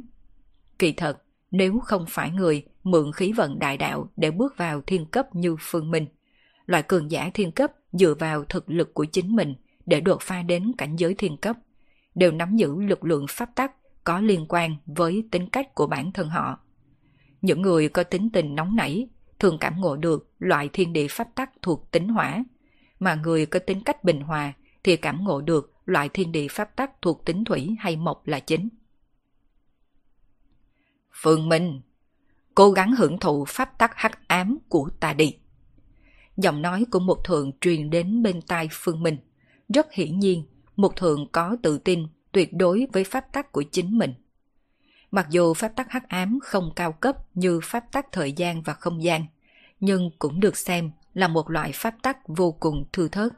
Chỉ ít theo lịch sử toàn bộ giới tu luyện. Cho tới nay, người có thể lĩnh ngộ pháp tắc hắc ám chỉ có thể đếm trên đầu ngón tay. Không có phương hướng, không canh sáng rõ ràng. Cho dù người có pháp tắc thời gian thì đã sao? Đối với trận đại chiến này, Mục Thượng cũng đã từng chú tâm chuẩn bị, cũng phòng bị pháp tắc thời gian của Phương Minh, cho nên hắn lựa chọn không công kích gần người. Mặt khác, Lão Phu quên nói cho người biết, ngoài trừ pháp tắc hắc ám, Lão Phu còn lĩnh ngộ những pháp tắc khác. Cảm giác lạnh lẽo khắp người kéo tới, phản phất như âm lãnh tới từ cửu u, khiến Phương Minh không có nhìn được run rẩy một chút. Hắc ám kèm theo âm lãnh. Ngoài trừ hắc ám, lão phu còn có pháp tắc băng. Bây giờ ngươi cứ chậm rãi biến thành tượng băng bên trong hắc ám này đi. Tuy rằng không nhìn thấy, nhưng Phương Minh vẫn có thể cảm nhận được sự lạnh lẽo quanh thân mình. Loại lạnh lẽo này giống hệt như cảm giác lạnh lẽo mà hắn đã cảm nhận được khi đi xuống cõi âm. Người đã từng đi qua cõi âm? Phương Minh hỏi. Trong bóng tối, Mục Thượng không đáp, nhưng không còn gì phải nghi hoặc. Im lặng là đại biểu cho chấp nhận. Trong mắt Phương Minh lóe lên một cái, âm dương phân giới. Ngay cả đám trưởng lão nhà họ Phương cũng chưa từng xuống cõi âm. Vậy mà Mục Thượng đã xuống cõi âm rồi. Quả nhiên, trên người Mục Thượng này có cất dấu bí mật không ít. Chỉ là chuyện này không liên quan đến hắn. Mục đích hắn đến đây lần này là tiêu diệt nhà họ Mục. Có thể biết bí mật trên người Mục Thượng là tốt nhất, nhưng không biết cũng không sao. Nghĩ tới đây, khóe miệng Phương Minh cong lên. Nắm giữ hai đạo lực lượng pháp tắc. Thật sự chuyện này đã nằm trong dự liệu của tôi.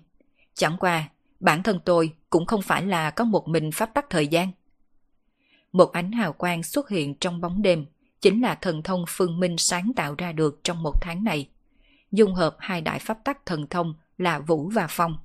Ánh sáng này cũng không phải ánh sáng thật sự. Chỉ ít, người ngoài không thể thấy vòng sáng này. Chỉ có Phương Minh cùng một thượng mới có thể thấy. Mà dựa theo vòng sáng này, Phương Minh đã nhận ra vị trí của một thượng, trực tiếp cất bước đi về phía một thượng. Băng tuyết bao trùm quanh thân Phương Minh vỡ tan trong nháy mắt.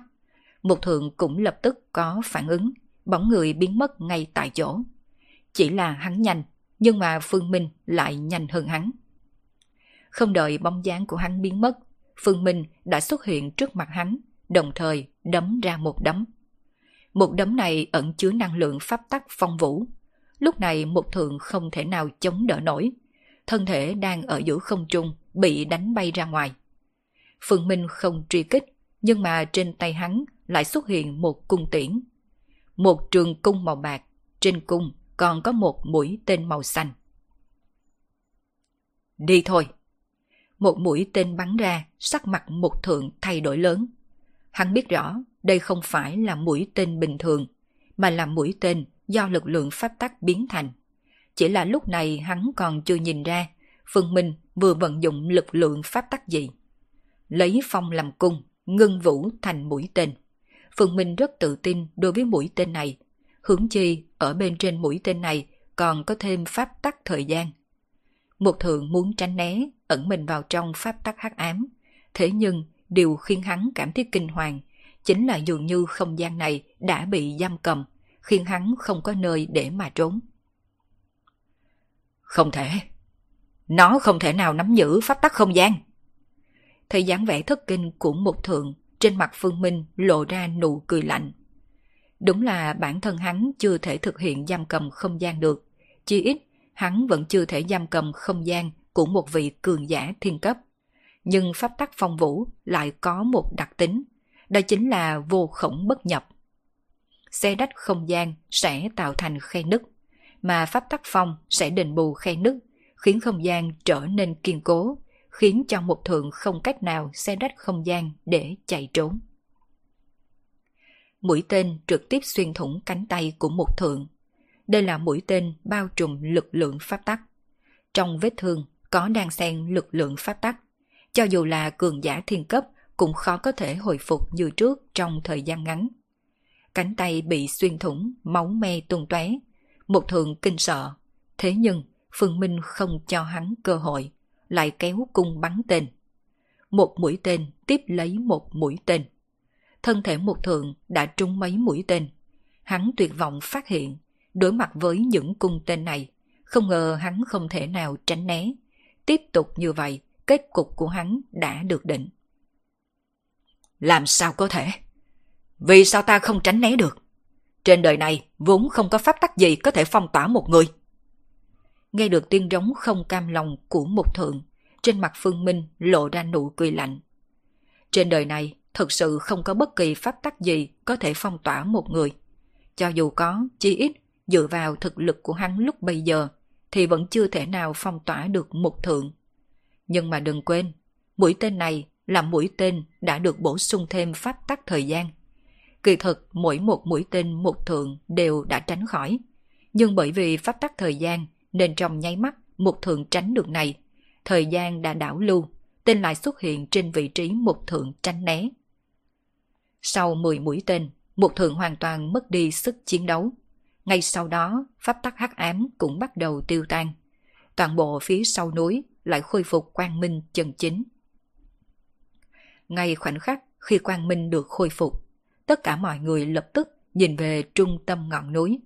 Mà sau khi thấy rõ tình huống trên chiến trường, tất cả mọi người tại đây lập tức hét lên thành tiếng. Mặc dù đa số người vẫn tin lão tổ nhà họ Mục không phải là đối thủ của Phương Minh, nhưng cũng không ai ngờ lão ta sẽ thảm bại như vậy. Không nói tới chuyện khắp người đầy lỗ máu, quan trọng nhất là lúc này cả người một thượng đã bị đóng đinh trên vách núi đá đằng sau. Một vị cường giả thiên cấp bị người ta đóng đinh trên vách núi, đây là một loại sỉ nhục. Người nhà họ Mục thấy thảm trạng của lão tổ nhà mình, trong nháy mắt sắc mặt trở nên tái nhợt. Không chỉ là vì lão tổ đã thua, quan trọng hơn là lão tổ thua đã biểu cho nhà họ Mục xong, mà sợ rằng tánh mạng của bọn hắn cũng khó có thể giữ. Quả nhiên, đối mặt với pháp tắc thời gian, sợ rằng cường giả thiên cấp bình thường không phải là đối thủ. Ánh mắt của đám cường giả thiên cấp ở đây nhìn Phương Minh, mang theo vẻ kiên kỵ. Bọn họ không biết tình huống chiến đấu chân thật, chỉ cho rằng Phương Minh dựa vào pháp tắc thời gian để chiến thắng pháp tắc hắc ám của một thượng. Phương Minh bước từng bước đi về phía một thượng bị đóng đinh trên vách đá, không che giấu sát ý của mình chút nào. Mà đám người ở đây cũng không ai mở miệng khuyên can. Bởi vì lần ước chiến này vốn là ước chiến sinh tử. Đương nhiên nếu như Phương Minh thua, tất cả mọi người tin tưởng đám trưởng lão nhà họ Phương tuyệt đối sẽ không ngồi xem mặc kệ. Bởi vì nhà họ Phương có thực lực đủ để lật bàn không tuân theo quy tắc. Nhưng nhà họ Mục thì không có thực lực này. Nhà họ Mục chỉ có thể tuân theo quy tắc trên chiếu bạc. Thắng thì tốt, nhưng nếu thua, đó chính là hoàn toàn game over. Đối với nhà họ Mục, trận đánh cuộc này rất không công bình. Nhưng trên đời này vốn không có công bình gì đang nói. Trước đây, khi nhà họ Mục truy sát Phương Minh, sao không nghĩ tới công bình. Yên tâm đi, ông sẽ không chết sớm như vậy đâu. Trước khi ông chết, tôi sẽ để cho ông tận mắt chứng kiến nhà họ Mục bị diệt. Phương Minh không trực tiếp ra tay giết chết một thường ngay, mà xoay người đưa mắt nhìn về tổ trạch nhà họ mục. Sau một khắc tay phải vung lên, từng lưỡi đao gió xuất hiện từ trong hư không, phóng về nhà họ mục. Dựa vào cảnh giới hiện nay, hắn có thể biết rõ toàn bộ tổ trạch nhà họ mục có bao nhiêu người. Thậm chí, ngay cả chuyện dòng chính nhà họ mục có bao nhiêu người cũng có thể cảm ứng được. Những lưỡi đao gió này đang phóng về tộc nhân dòng chính của nhà họ mục. Lưỡi đao gió Phương Minh còn nắm giữ pháp tắc phong. Những cường giả thiên cấp nhìn thấy những lưỡi đao gió xuất hiện, vẻ mặt cũng chấn kinh. Trong nháy mắt, lập tức hiểu được Phương Minh không chỉ nắm giữ pháp tắc thời gian, mà còn có pháp tắc phong. Cậu ta đã lĩnh ngộ pháp tắc phong từ khi nào? Sự nghi ngờ này đã trở thành nghi ngờ chung của những cường giả thiên cấp ở đây. Ngay cả mấy vị trưởng lão nhà họ Phương cũng cảm thấy đầu óc mơ hồ. Bởi vì bọn họ cũng cho rằng Phương Minh chỉ nắm giữ pháp tắc thời gian mà thôi. Ai không trách có thể dễ dàng đánh bại một thượng như thế. Nắm trong tay pháp tắc thời gian cùng pháp tắc phong, đã có thể lọt vào top những cường giả thiên cấp hàng đầu. Không nói tới sự nghi ngờ của những cường giả thiên cấp này nữa. Lúc này nhà họ Mục đã biến thành một chốn tù la. Khi một lưỡi đao gió hạ xuống, lại có một tộc nhân dòng chính của nhà họ Mục gục xuống, trực tiếp bị lưỡi đao gió bổ thành hai nửa. Nhà họ Mục có rất nhiều tộc nhân, chỉ riêng nhất mạch lấy một thượng làm chủ, đã có tới hơn 500 tộc nhân, lại thêm mấy mạch khác, tổng cộng dòng chính có hơn 2.000 người. Đương nhiên chắc chắn không phải tộc nhân nào của nhà họ Mục cũng đang ở trong tổ trạch. Lấy sự khôn khéo của một thượng, nhất định đã nghĩ đến hậu quả khi nhà họ Mục chiến bại trong trận này. Nhất định đã bí mật đưa một nhóm tộc nhân nhà họ Mục đi, âm thầm đợi thời cơ Đông Sơn tái khởi. Chẳng qua Phương Minh cũng không thèm để ý, bởi vì nhà họ Phương sẽ ra tay tiêu diệt dư nghiệt của nhà họ Mục, trừ phi nhà họ Mục trốn ra nước ngoài như hắn trước đây.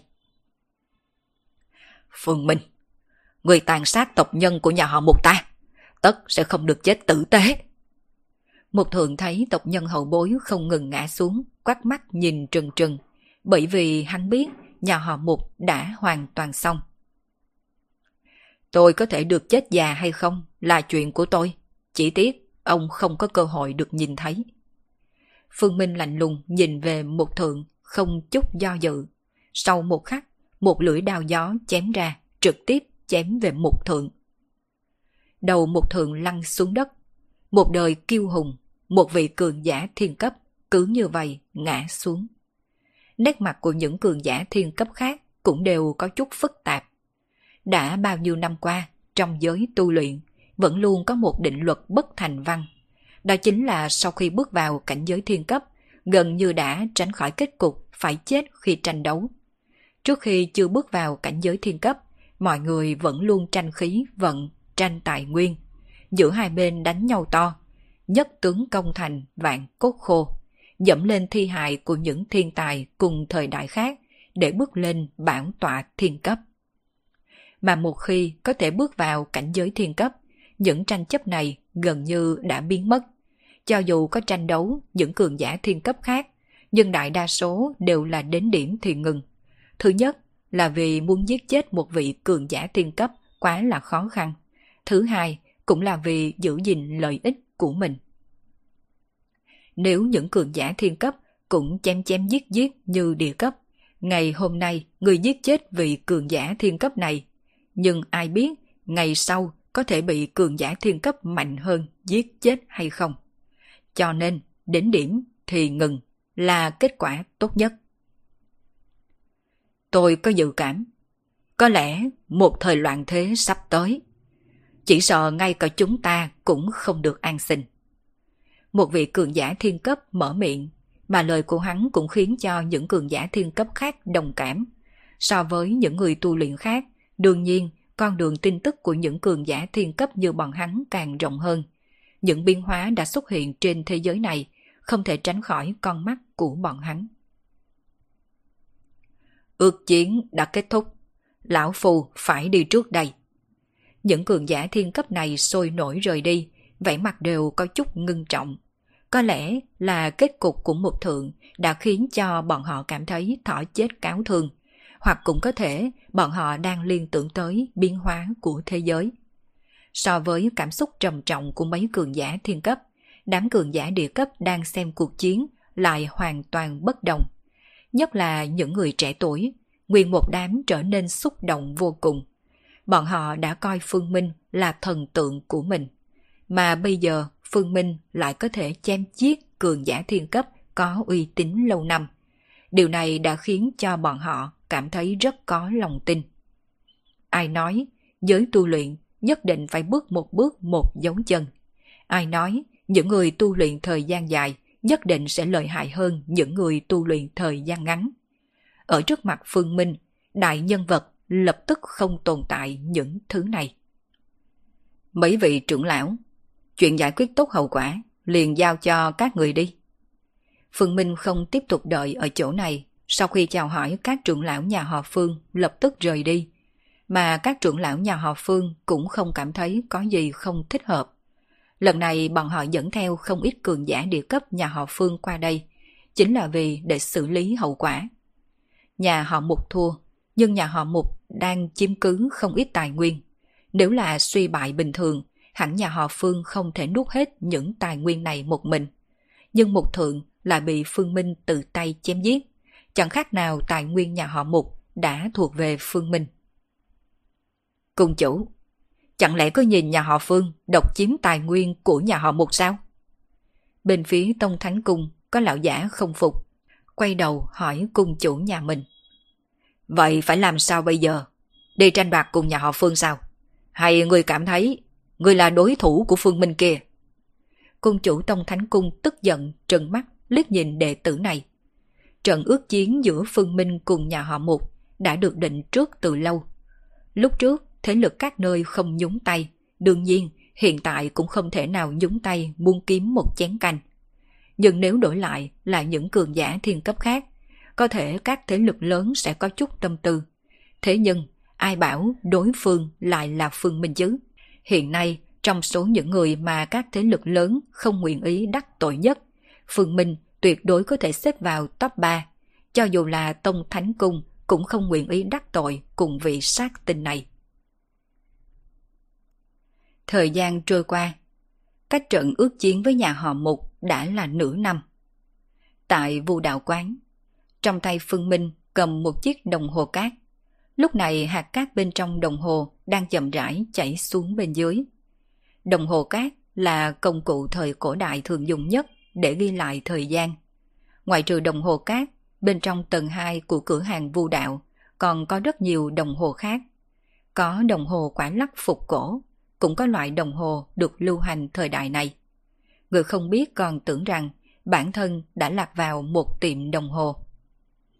Tiếng đồng hồ tích tắc, tích tắc, còn có tiếng động nhỏ nhẹ khi đồng hồ lên dây cót phát ra. Phương Minh nhắm mắt, yên lặng, cảm thụ. Nửa năm qua, hắn một mực nghiên cứu pháp tắc thời gian. So sánh với pháp tắc phong cùng pháp tắc vũ, tiến độ của pháp tắc thời gian gần như bằng không. Phương Minh à, đi xem phim không? Bên dưới truyền đến tiếng la của Hoa Minh Minh. Xem phim. Phương Minh sửng sốt một chút. Loại hoạt động thuộc về người trẻ tuổi này, bản thân hắn không muốn tham gia chút nào. Chỉ có mấy ngày nghỉ mới đi tới rạp chiếu phim cùng tử du một hai lần mà thôi. Cậu đừng có suốt ngày ở trong nhà. Cứ như vậy, sợ rằng bản thân cậu cũng bị phế luôn đi. Nên đi ra ngoài một chút mới được chứ. Hoa Minh Minh đi lên tầng 2, thấy Phương Minh đang ngồi tại chỗ, tức giận nói. Chẳng lẽ phải trở thành một con tét đi chạy bằng điện như anh sao? Phương Minh bình thản hỏi ngược. Ai nói chung là nhanh chóng đi theo tôi đi, tôi đã mua được hai vé xem phim điện ảnh rồi. Là một bộ bom tấn rất nổi tiếng gần đây. Lưu lạc địa cầu, à dạ, bộ phim này được xưng là bộ phim khoa học viễn tưởng hay nhất trong nước đó. Chỉ riêng cái danh tiếng này thôi, đã đủ để mình tới rạp xem một lần rồi. Cuối cùng, Phương Minh cũng không cự tuyệt lời mời của Hoa Minh Minh. Không phải vì hắn bị Hoa Minh Minh thuyết phục, mà đúng thật, nếu hắn cứ tiếp tục ngồi ở nhà như vậy cũng là vô dụng. Có lẽ đi ra ngoài quan sát một chút, ngược lại sẽ có linh cảm hay thu hoạch gì cũng nên. Hai người từ phố đồ cổ đi tới cũng không đón xe, bởi vì cách đó không xa đã có một trung tâm thương mại. Bên trong trung tâm thương mại này có một rạp chiếu phim. Sau khi đi vào rạp chiếu phim, Phương Minh phát hiện ánh mắt Hoa Minh Minh đang nhìn chầm chầm về một phương hướng. Mà sau khi nhìn theo tầm mắt của Hoa Minh Minh, Phương Minh quay đầu trừng trắng mắt. Quả nhiên là chó không có đổi được tật ăn phân. Cuối tầm mắt của Hoa Minh Minh là một cô gái xinh đẹp trẻ tuổi tràn đầy sức sống. Lúc này cô ta đang ngồi trên ghế salon trong khu đợi, nói chuyện gì cùng với bạn bè. Wow, em gái kia thật là xinh đẹp. Phương Minh à, tôi đi lên bắt chuyện chút đây. Loại soi đói như Hoa Minh Minh, làm sao có thể bỏ qua cho cô gái cực phẩm như vậy được. Lập tức muốn sắp lại gần cô gái kia. Chẳng qua, người ôm suy nghĩ như vậy không chỉ có một mình hắn. Phần lớn đàn ông đều có. Chỉ có điều, phần lớn đàn ông đều chỉ tưởng tượng trong lòng mà không dám có hành động thực tế. Muốn đến gần phải có dũng khí, mà dũng khí này được xưng là tự tin. Hoặc là người có lòng tin với giá trị nhan sắc của mình, hoặc là người có lòng tin với túi tiền của mình. Mà phần lớn đàn ông bừa vặn thiếu khuyết hai điểm này. Cho nên khi đối mặt với mỹ nhân xinh đẹp như vậy, căn bản không có dũng khí đến gần. hòa Minh Minh lớn lên không kém, lại cũng có thể coi là phú nhị đại. Đương nhiên vẫn luôn tràn đầy lòng tin đối với chính mình. Chẳng qua, ngay trước khi hắn đến gần cô gái xinh đẹp kia, đã có người tới trước hắn. Một người thanh niên trẻ tuổi vượt trước hắn một bước, bắt chuyện cùng cô gái xinh đẹp kia. Người đẹp, tới xem phim gì? Là lưu lạc địa cầu sao? Ừ, tôi nói cho cô biết, loại phim này không hay như trên mạng đã đưa tin đâu. Đều là do nhà sản xuất phim mời Thủy Quân tuyên truyền điện ảnh, nên mới được kết quả như vậy. Cái gì mà bộ phim khoa học viễn tưởng đặc sắc nhất, căn bản là có tiếng mà không có miếng. Căn bản không thể so với mấy phim khoa học viễn tưởng của nước ngoài. Chỉ nói tới mặt logic đã có lỗ thủng rồi. Người thanh niên trẻ tuổi thay vé xem phim của cô gái trên bàn, lập tức mở miệng cười nói. Đầu tiên, nội dung của bộ phim này nói tới địa cầu bị đóng băng. Vì sinh tồn, cuối cùng chỉ có thể chuyển sang sống trong một thành phố ngầm rộng lớn. Nhưng trong phim lại tàn nhẫn từ bỏ hơn phân nửa người sống trên trái đất. Tôi thật sự không hiểu được vì sao loại phim coi thường mạng sống con người lại có thể được công chiếu. Có người nói, có hai cách để kéo gần quan hệ với phụ nữ. Một là biểu thị tài hoa của mình, hai là biểu thị khả năng tài chính. Người thanh niên trẻ tuổi này rất là thông minh. Bản thân hắn mặc một chiếc áo Armani, bên hông lộ ra thắt lưng vàng LV, trên tay mang theo túi sách radar Năng lực tài chính đã được triển lộ rõ. Hơn nữa hắn tin, người đẹp trước mặt này biết rõ mấy loại hàng hiệu hắn đang xài. Tiền đã được phô bày, như vậy hiện nay đương nhiên phải triển lộ tài năng rồi. Không gì có thể triển lộ tài hoa của mình rõ hơn cách. Mọi người đều say, riêng ta tỉnh. Khi mọi người đều tán thành một việc gì mà mình lại đứng ở mặt đối lập với mọi người, mới có thể lộ ra bản thân độc lập, độc hành. Càng có thể lộ ra bản thân mình có cách giải thích độc đáo đặc sắc. Về phần lưu lạc địa cầu có hay hay không, căn bản không liên quan gì với hắn. Bởi vì căn bản hắn chưa hề xem bộ phim này, mà những bình luận này đều là hắn đọc được trên mạng thôi. hòa Minh Minh không có nhìn nổi, bởi vì hắn đã nhìn ra người trước mặt này là một đối thủ mạnh. Nhất là người đẹp này còn không ngắt lời của đối phương, lộ ra vẻ như đang lắng nghe. Đây thật sự không phải dấu hiệu tốt lành. Lý Triều Quân liếc nhìn Hoa Minh Minh. Hai người mắt đối mắt, đều là một loại người, đương nhiên cũng biết mục đích của đối phương là gì. Lưu lạc địa cầu có thể so sánh với 2012 sao? Nói trắng ra, lưu lạc địa cầu là bản chiến lan của địa cầu. Cuối cùng, không phải chỉ dựa vào một mình Ngô Kinh làm anh hùng. Loại phim điện ảnh theo lối có một anh hùng cứu vớt trái đất thoát khỏi ngày tận thế này thật là quá giả dối.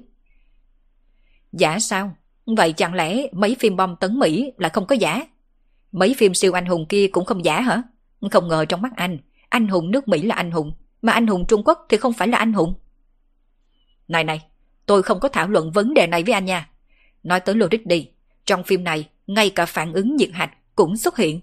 Nhưng kết quả lại không thể nào giải quyết được vấn đề lực hấp dẫn của sao mộc. Hơn nữa là còn lái xe tải, mà ngay cả trí năng lái xe cũng không có. Bên cạnh động cơ không có hệ thống dự trữ. Mỗi lần xảy ra chuyện là phải vận chuyển từ một nơi xa xôi cách đó ngàn dặm. Những thứ này phù hợp với lẽ thường hay sao? Lại nói thêm, sự thiết lập của trạm không gian kia đúng là một nét bút hỏng. Anh ấy xem Interstellar đi, mới biết như thế nào gọi là phim khoa học viễn tưởng chân chính. Cách thiết lập của người ta mới phù hợp với logic. Lý Triều Quân nói một loạt khiến cho Hoa Minh Minh bối rối. Hắn chỉ là một tên ngu học, cái gì mà phản ứng nhiệt hạch, căn bản hắn không có hiểu chút nào. Lại còn gì mà lực hấp dẫn của sao mộc, ngay cả nghe cũng đều chưa từng nghe. Chẳng qua, bộ phim Interstellar này hắn đã từng xem rồi, chỉ có điều xem mà không có hiểu. Anh còn không biết ngại mà nói tới Interstellar, thật là cười chết tôi rồi. Chẳng lẽ điện ảnh thật sự là khoa học viễn tưởng sao? Theo tôi, đó chỉ là hoàn toàn là thần thoại mà thôi. Giờ mà xuyên qua thời gian để đi tới tương lai, sau đó lại để lại đầu mối cho cháu gái của mình. Đây không phải là vô nghĩa hay sao? Du hành thời gian, dưới cái nhìn của Hoa Minh Minh chính là vô nghĩa. Tại sao lại là vô nghĩa? Những lý luận đó đều được các nhà khoa học chứng thực, được gọi là không gian ba chiều hoặc là không gian bốn chiều, thậm chí còn có thể cao cấp hơn, không gian năm chiều. Nét mặt của Lý Triêu Quân tràn đầy trào phúng đáp. Cái gì mà không gian ba chiều, không gian bốn chiều? Vậy anh lại giải thích cho tôi một chút xem. Hãy nói cho tôi biết thử nơi nào có không gian bốn chiều. Lần này thì tới phiên Lý Triều Quân ngơ ngác. Làm sao hắn có thể giải thích được? Những lý luận này đều là thứ hắn nhìn thấy từ sau màn ảnh. Mặc dù xem không hiểu nhưng cảm thấy rất trâu bò, cho nên mới nhớ kỹ. Không giải thích được sao? Hừm, tôi đã nói rồi, Interstellar mới là không có chút logic nào. Hoàn toàn là kết quả do một đám nhà khoa học tưởng tượng lung tung ra mà thôi. Hoa Minh Minh rất là đắc ý, rốt cuộc cũng có thể đánh bại đối phương. Lần này mỹ nhân thuộc về hắn rồi. Chỉ là Hoa Minh Minh còn chưa đắc ý được bao lâu. Một giọng nói dễ nghe lập tức truyền tới. Chính là cô gái xinh đẹp vẫn đang yên tĩnh nghe bọn hắn cãi nhau. Logic trong phim Interstellar cũng không phải do các nhà khoa học nói bậy. Nó đã từng được chứng thực. Trên thực tế, phương trình trường Einstein của nhà vật lý học vĩ đại, sau khi được các nhà khoa học nghiên cứu thử nghiệm nhiều năm, đã phát hiện khi nghiên cứu phương trình trường đến cuối cùng sẽ quay trở lại bản chất của vấn đề thời gian. Vì vậy du hành thời gian cũng tồn tại. Chỉ có điều dựa vào kỹ thuật thời đại này không thể nghiên cứu được mà thôi. Lần này đến phiên hai người Hoa Minh Minh cùng Lý Triêu Quân đồng thời ngơ ngác. Cái gì mà phương trình trường? Căn bản bọn hắn chưa từng nghe qua. Thế nhưng tên Einstein này bọn hắn có biết. Không phải là người bị quả táo rơi trúng đầu hay sao? Mặt khác, lưu lãng địa cầu cũng không kém như vậy. Giả thuyết là mang theo địa cầu lưu lạc, mà lực hấp dẫn giữa địa cầu cùng sao mộc lại vượt quá dữ liệu của các nhà khoa học. Dù sao, số liệu trên phân tích có chênh lệch so với thực tế cũng rất là bình thường. Về phần hình ảnh đoạn cuối khi Ngô Kinh điều khiển trạm không gian bay về sao mộc, đây là vì yêu cầu phải nghệ thuật hóa. Phải nhớ rằng là một bộ phim khoa học viễn tưởng, bản chất đầu tiên là phải hướng tới điện ảnh mà không phải là khoa học viễn tưởng. Nếu không thì cứ quay phim tài liệu là được rồi. Phương Minh đứng một bên, nghe được lời của cô gái, bắt đầu rơi vào trầm tư. Đột nhiên hắn phát hiện bản thân mình đã quên mất một việc. Đó chính là trên thực tế, người tu luyện không phải là người có nghiên cứu nhiều về thời gian và không gian nhất. Ngược lại, người có nghiên cứu nhiều hẳn là những nhà vật lý học. Có lẽ mình nên đổi theo hướng suy nghĩ khác. Phương Minh nói nhỏ một câu. Trong khi Phương Minh đang suy tính, Hoa Minh Minh cũng chán nản trở về. Lần này hắn và Lý Triêu Quân đều thất bại tan tác mà quay về. Điều may mắn nhất là bản thân hắn đã biết tên của mỹ nhân kia. Dương Tố Tố, tiến sĩ khoa vật lý Đại học Phục Đáng, Thượng Hải. Kế tiếp, Hoa Minh Minh ngoan ngoãn đi xem phim điện ảnh cùng Phương Minh. Đợi khi bộ phim kết thúc, nhìn Dương Tố Tố theo các bạn rời đi. Trên mặt hắn lộ ra không cam lòng. Một cô gái vừa đẹp vừa tài hoa lại phải buông tha một cách dễ dàng như vậy. Thật là đáng tiếc.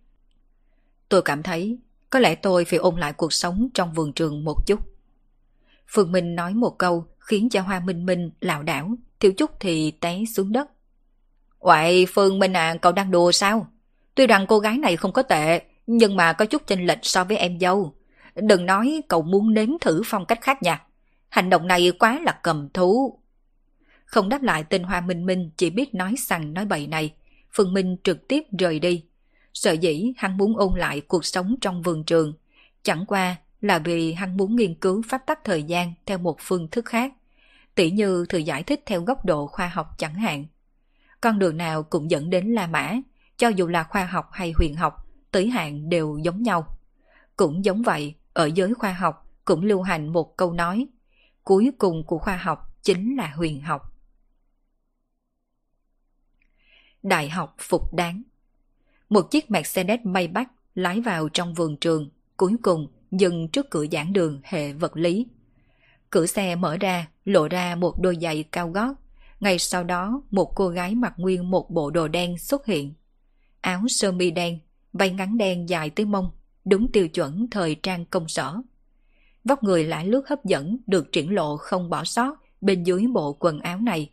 Quan trọng nhất là loại hơi thở thành thục này có lực hấp dẫn trí mạng đối với các nam sinh trong sân trường. Bởi vì loại khí chất này không phải mấy nữ sinh ngây ngô trong sân trường có thể so sánh. Đương nhiên, phần lớn nữ sinh đại học thời nay cũng không còn ngây ngô nữa.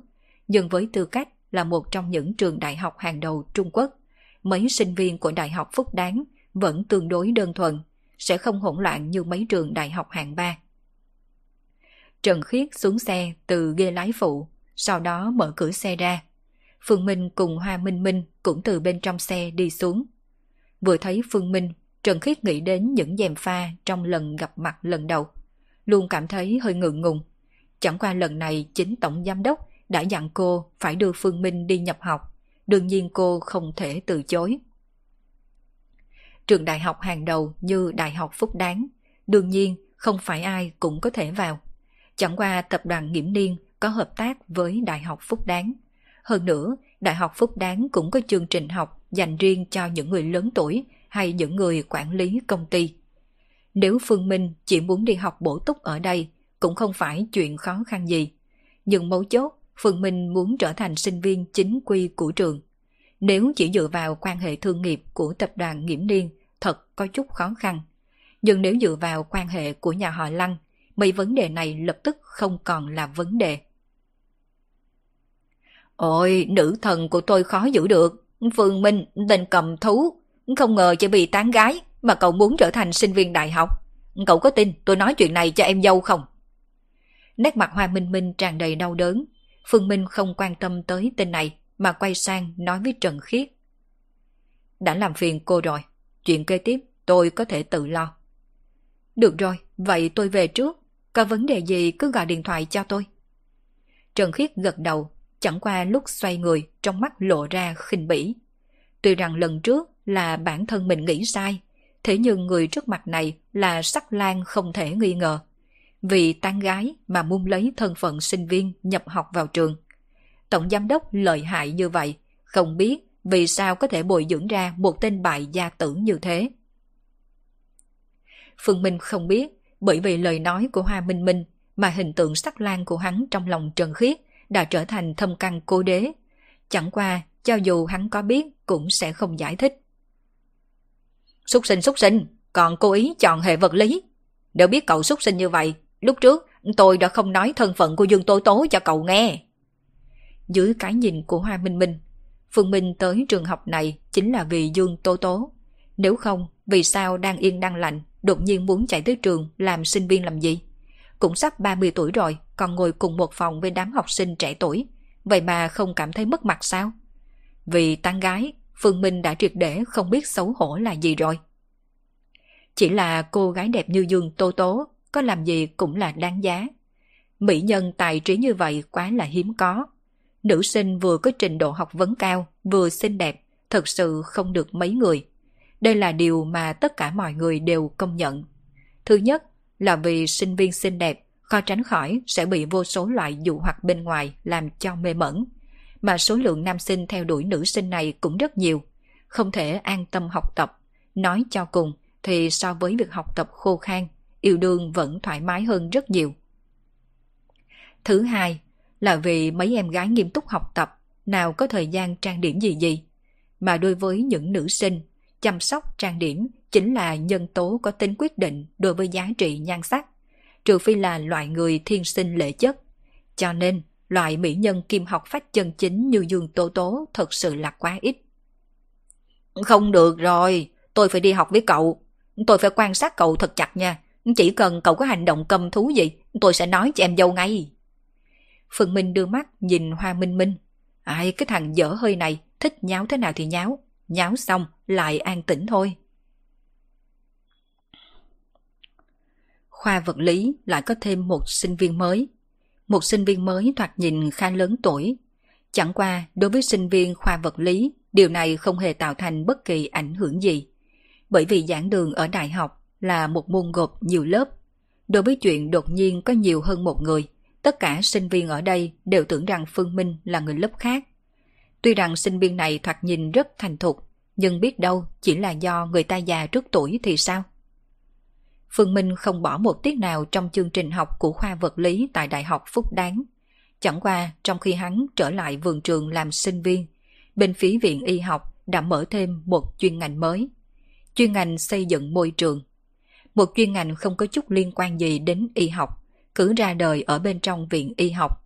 Nhưng điều quỷ dị là không ngờ người báo danh vào ngành này lại đặc biệt nhiều. Phần lớn đều là sinh viên chuyển trường. Trong phòng làm việc của viện trưởng viện y học, lúc này Tần Đức Phong cùng một số lãnh đạo trường học đều mang theo nét mặt bất đắc dĩ. Trước mặt bọn hắn có đặt một phần danh sách. Trên danh sách này chỉ có tên sinh viên, cũng chính là những sinh viên xin được vào chuyên ngành xây dựng môi trường. Đám sinh viên này quá nhiệt tình cũng không phải là chuyện tốt gì. Nhất là... Một lãnh đạo trường học mở miệng, chỉ là sau khi nhìn tư liệu trong danh sách, hắn không nói nổi thành lời. Nhiệt tình, cho dù có nhiệt tình hơn, nhưng hơn 60 tuổi rồi mà muốn đi học sao? Nhìn tên của mấy người trong danh sách này mà xem, đều là người gì thế này? Tuổi tác bình quân đều hơn 40. Đây là lớp học đại học chính quy, không phải là lớp huấn luyện quản lý doanh nghiệp đâu. Thiệt thòi lúc trước chúng ta còn sợ không có sinh viên nào báo danh chuyên ngành này. Cố ý điều hơn 10 sinh viên tới. Nhưng bây giờ ngược lại có quá nhiều sinh viên, nhiều tới mức không biết nên lựa chọn ra sao. Tần Đức Phong cũng có chút bất đắc dĩ, quan trọng nhất là thân phận địa vị của mấy người trong danh sách không nhỏ. Có vô số người trực tiếp bắt chuyện với lãnh đạo Bộ Giáo dục. Một viện trưởng nhỏ nhỏ như hắn nào dám không nhận. Trong mắt người ngoài, hiệu trưởng một trường đại học y đã là chức quan rất cao. Nhưng chỉ có Tần Đức Phong hiểu rõ, trong mắt những người lãnh đạo chính thức, Tần Đức Phong hắn thật sự không tính là gì. Hơn nữa, bản thân hắn cũng không mấy hứng thú với sự nghiệp giáo dục. Vẫn luôn muốn rời khỏi giới này. Nếu không ngờ. Không ngờ, lần này là có không ít lãnh đạo bên trên bắt chuyện. Nếu như hắn làm tốt, được những lãnh đạo này khen ngợi, sau này muốn chuyển qua bộ phận hành chính đảm nhiệm chức vụ tương ứng cũng không phải chuyện khó khăn gì. Trong giới quan lại chính là như vậy, chỉ cần có người chống lưng, người có thể lăn lộn vào bất kỳ bộ phận ngành nghề nào. Nhưng nếu không có người chống lưng, cho dù có hố bày ra trước mắt, người cũng không có cơ hội nhảy xuống, chỉ có thể nhìn người khác gọi tới gọi lui. Tần Đức Phong thật sự muốn mở miệng, đồng ý nhận hết mấy người này. Nhưng hắn cũng biết điều đó là không có khả năng. Quan trọng nhất là với chuyên ngành xây dựng môi trường này, cho dù hắn muốn quản cũng không có quyền lực đó. Đã có một tôn đại Phật đứng trơ trơ trước chuyên ngành này. Vẫn nên gọi cho cậu Phương, hỏi ý kiến cậu Phương một chút thì hơn. Đúng đúng giao cho cậu Phương tự quyết định đi. Trong số những lãnh đạo trường học ở đây, không phải ai cũng biết thân phận của Phương Minh, nhưng có thể khiến tần hiệu trưởng cẩn thận đối đãi như vậy. Địa vị của người này tuyệt đối không phải là đùa đám người ở đây cũng đều không phải người ngu. hướng chi, với tư cách là viện y học, không ngờ bên trên lại đồng ý mở một chuyên ngành không liên quan đến y học. Bản thân chuyện này đã nói rõ năng lượng của thầy Phương. Bởi vì chỉ cần là người sáng suốt đều có thể nhìn ra, chuyên ngành này là vì thầy Phương mà thiết trí. Khi Phương Minh nhận được điện thoại của Tần Đức Phong cũng hơi sửng sốt một chút. Chẳng qua ngay sau đó hắn lại hiểu, sợ rằng những người này đã nhận được tin tức từ đâu rồi, biết rõ bản thân mình muốn mở chương trình học này. Không cần đoán cũng biết, những người này không phải người tu luyện thì chính là thầy phong thủy, hoặc là người muốn móc nối tạo quan hệ với mình. Nói cho cùng thì sau khi vào lớp sẽ trở thành sinh viên của mình. Có quan hệ thầy trò, đương nhiên cũng có người thật sự muốn học được kiến thức phong thủy từ lớp của mình. Loại bỏ hết những người hơn 40 tuổi, những người khác muốn ghi danh thì cứ để cho bọn họ ghi danh đi. Cuối cùng, Phương Minh đưa ra quyết định. Nếu nguồn tin tức của người ta đã linh thông tới độ biết được những chuyện này, cho dù hắn có cự tuyệt hết, thì những người này vẫn sẽ tìm ra biện pháp khác để nhét người vào. Nếu những người này thật sự muốn học tri thức phong thủy, hắn chỉ cần coi bọn họ như sinh viên phổ thông để dạy dỗ là được rồi. Được rồi, ba ngày sau tôi sẽ đến trường học một chuyến. Viện y học mới xây dựng thêm một giảng đường 3 tầng so với rất nhiều giảng đường khác trong trường. Giảng đường này tương đối bình thường, nhưng vẫn khiến toàn bộ sinh viên của viện y học bàn tán say xưa. Nguyên nhân rất đơn giản, tòa giảng đường 3 tầng này được đặc biệt kiến tạo vì một chuyên ngành. Chính là chuyên ngành xây dựng môi trường rất thần bí, đã khiến cho ngôi trường vô cùng huyên náo trong thời gian gần đây. Chỉ cần là sinh viên trong trường, tự nhiên sẽ không đi ghi danh vào chuyên ngành này. Đùa gì chứ, chạy tới viện y học không học y, mà đi học kiến trúc. Nếu muốn học kiến trúc, thì lúc trước bọn hắn đã báo danh vào trường kiến trúc rồi. Đương nhiên, vẫn có hơn 10 sinh viên đăng ký vào chuyên ngành này, nhưng không phải bọn hắn tự nguyện, mà là bị trường học chuyển tới đây. Trường học đã hứa, sau khi bọn hắn vào ngành này, chỉ cần có thể lấy được chứng nhận tốt nghiệp, sau này trường học sẽ sắp xếp công việc. Không nên xem thường năng lượng của viện y học. Có rất nhiều bệnh viện dưới quyền phụ thuộc vào viện y học.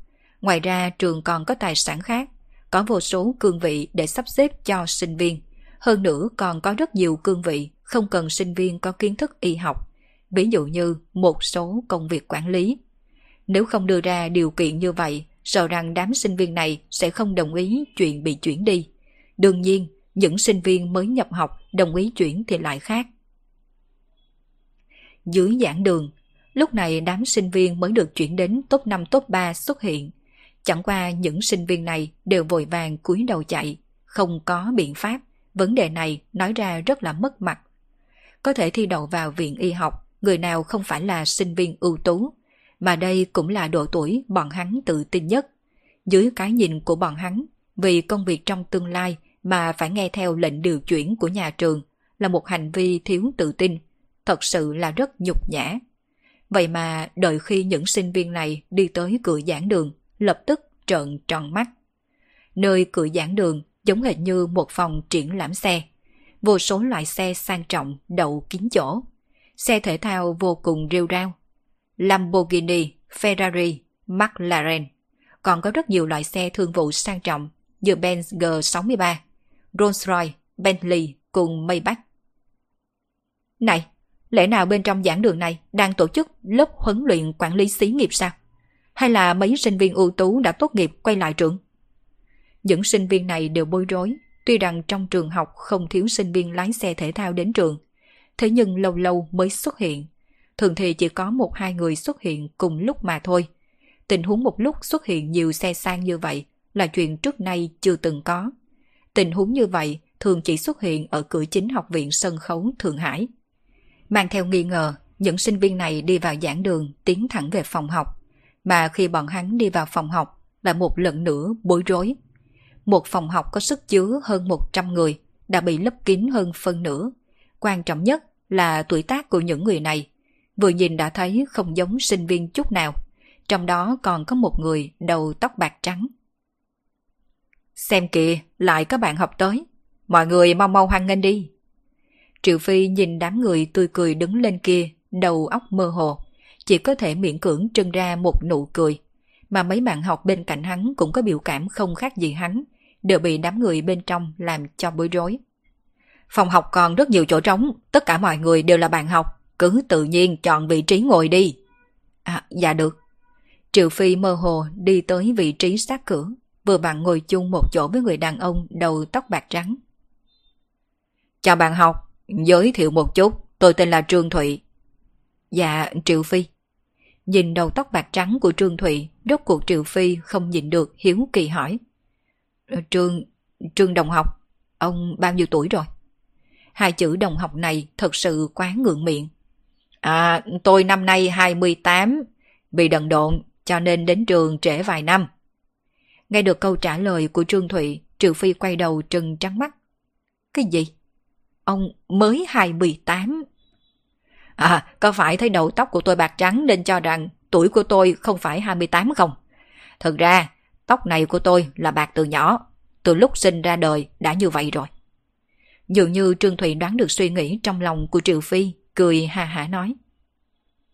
Bạc từ nhỏ? Ông gạt quỷ hay sao? Lời này Triệu Phi không nói ra miệng mà oán thầm trong lòng thôi. Cho dù tóc có bạc từ nhỏ, thế nhưng mấy nếp nhăn khuôn mặt của ông thì ông giải thích ra sao? Cho dù ông có sống trong lo lắng tới mức nào, cũng không thể nào già như vậy được. Chẳng qua Triệu Phi cũng không vạch trần, bởi vì mấy sinh viên trong phòng này đều rất là quỷ dị. Lâm Kỳ, cậu là giáo hoa trong viện y học chúng ta đó. Đang yên đang lành, tự nhiên muốn chuyển tới chuyên ngành xây dựng môi trường làm gì? Cậu biết không, tin cậu chuyển khoa vừa rồi được truyền đi, đã khiến không ít nam sinh đau lòng một lúc lâu đó. Trên hành lang vào giảng đường, có mấy nữ sinh đang đi về bên này. Bởi vì đi từ cửa sau của giảng đường lên cầu thang, cho nên mấy nữ sinh này chưa nhìn thấy vô số xe sang đậu trước cửa. Học ở ngành nào mà chẳng như nhau. Nhìn mạch máu trên cơ thể người quen rồi, đổi sang ngành khác cũng là tốt mà. Trong số ba nữ sinh, nữ sinh xinh đẹp da thịt trắng noãn đi chính giữa, lạnh nhạt mở miệng. Có thể giống nhau sao? Đến hiện nay, ngay cả sách giáo khoa của ngành xây dựng môi trường này chúng ta vẫn chưa nhận được. Ai biết, đến lúc đó sẽ học cái gì chứ? Đúng đó, nếu không phải trường học đồng ý sẽ sắp xếp công việc sau khi tốt nghiệp. Còn đánh chết, mình cũng không có vào chuyên ngành này. Nhưng Lâm Kỳ thì khác bọn mình mà, nhà cậu có tiền. Càng bản không cần để ý tới công việc mà trường học sắp xếp. Vì sao cậu muốn đến đây? Nghe được lời của hai cô bạn thân, biểu tình trên mặt Lâm Kỳ không thay đổi, nhưng mà trong lòng thì tràn đầy bất đắc dĩ. Cô nào có hứng thú gì với chuyên ngành xây dựng môi trường này? Hoàn toàn là vì trưởng bối trong nhà ra lệnh, ép buộc cô phải chuyển tới học chuyên ngành này. Nhà họ Lâm là gia đại nghiệp đại, tài sản trong nhà cũng không ít, nhưng chỉ có bản thân Lâm Kỳ biết sự cạnh tranh trong gia tộc khốc liệt tới mức nào. Ông nội từng có ba bà nội, cho nên chỉ riêng chú bác cô đã có tới 5-6 người. Mà cha với mẹ cô cũng không phải nguyên phối. Mẹ cô là người phụ nữ được cha bao nuôi. Sau đó trong lúc sinh ra cô, vì khó sinh mà mất. Còn cô là được đưa về nhà họ Lâm. Chỉ riêng cha mình đã có hai nam ba nữ, lại thêm những chú bác khác. Tuy rằng người ngoài đều biết cô là con gái nhà họ Lâm, nhưng căn bản không được ông nội thương yêu. Chỉ có ngày lễ ngày Tết mới có thể thấy ông nội nói vài câu chúc phúc mà thôi. Lâm Kỳ vốn đã suy nghĩ kỹ, đợi sau khi bản thân mình tốt nghiệp sẽ không dựa vào gia đình, mà sự phú quý của nhà họ Lâm cô cũng không muốn có. Cứ như vậy sống cuộc sống của người bình thường. Nhưng điều mà cô không nghĩ tới là người ông nội chưa bao giờ quản cô, lại đột nhiên đích thân hạ lệnh bắt cô chuyển chuyên ngành. Quỷ dị nhất là lúc đó cô đã nhìn thấy vẻ hâm mộ trên mặt đám chú bác. Chuyện này có gì đáng để hâm mộ sao? Kết thúc tập 176 của bộ truyện Đô thị siêu cấp vô sư. Cảm ơn tất cả các bạn đã theo dõi. Diễn biến gì tiếp theo sẽ xảy ra đây? Mời các bạn đón nghe. Đừng quên đăng ký kênh, bật thông báo để được đón nghe sớm nhất. Còn nếu các bạn thấy hay, thì hãy chia sẻ và donate ủng hộ để có kinh phí duy trì việc đọc. Thông tin donate thì có để ở dưới phần miêu tả. Xin cảm ơn các bạn rất nhiều.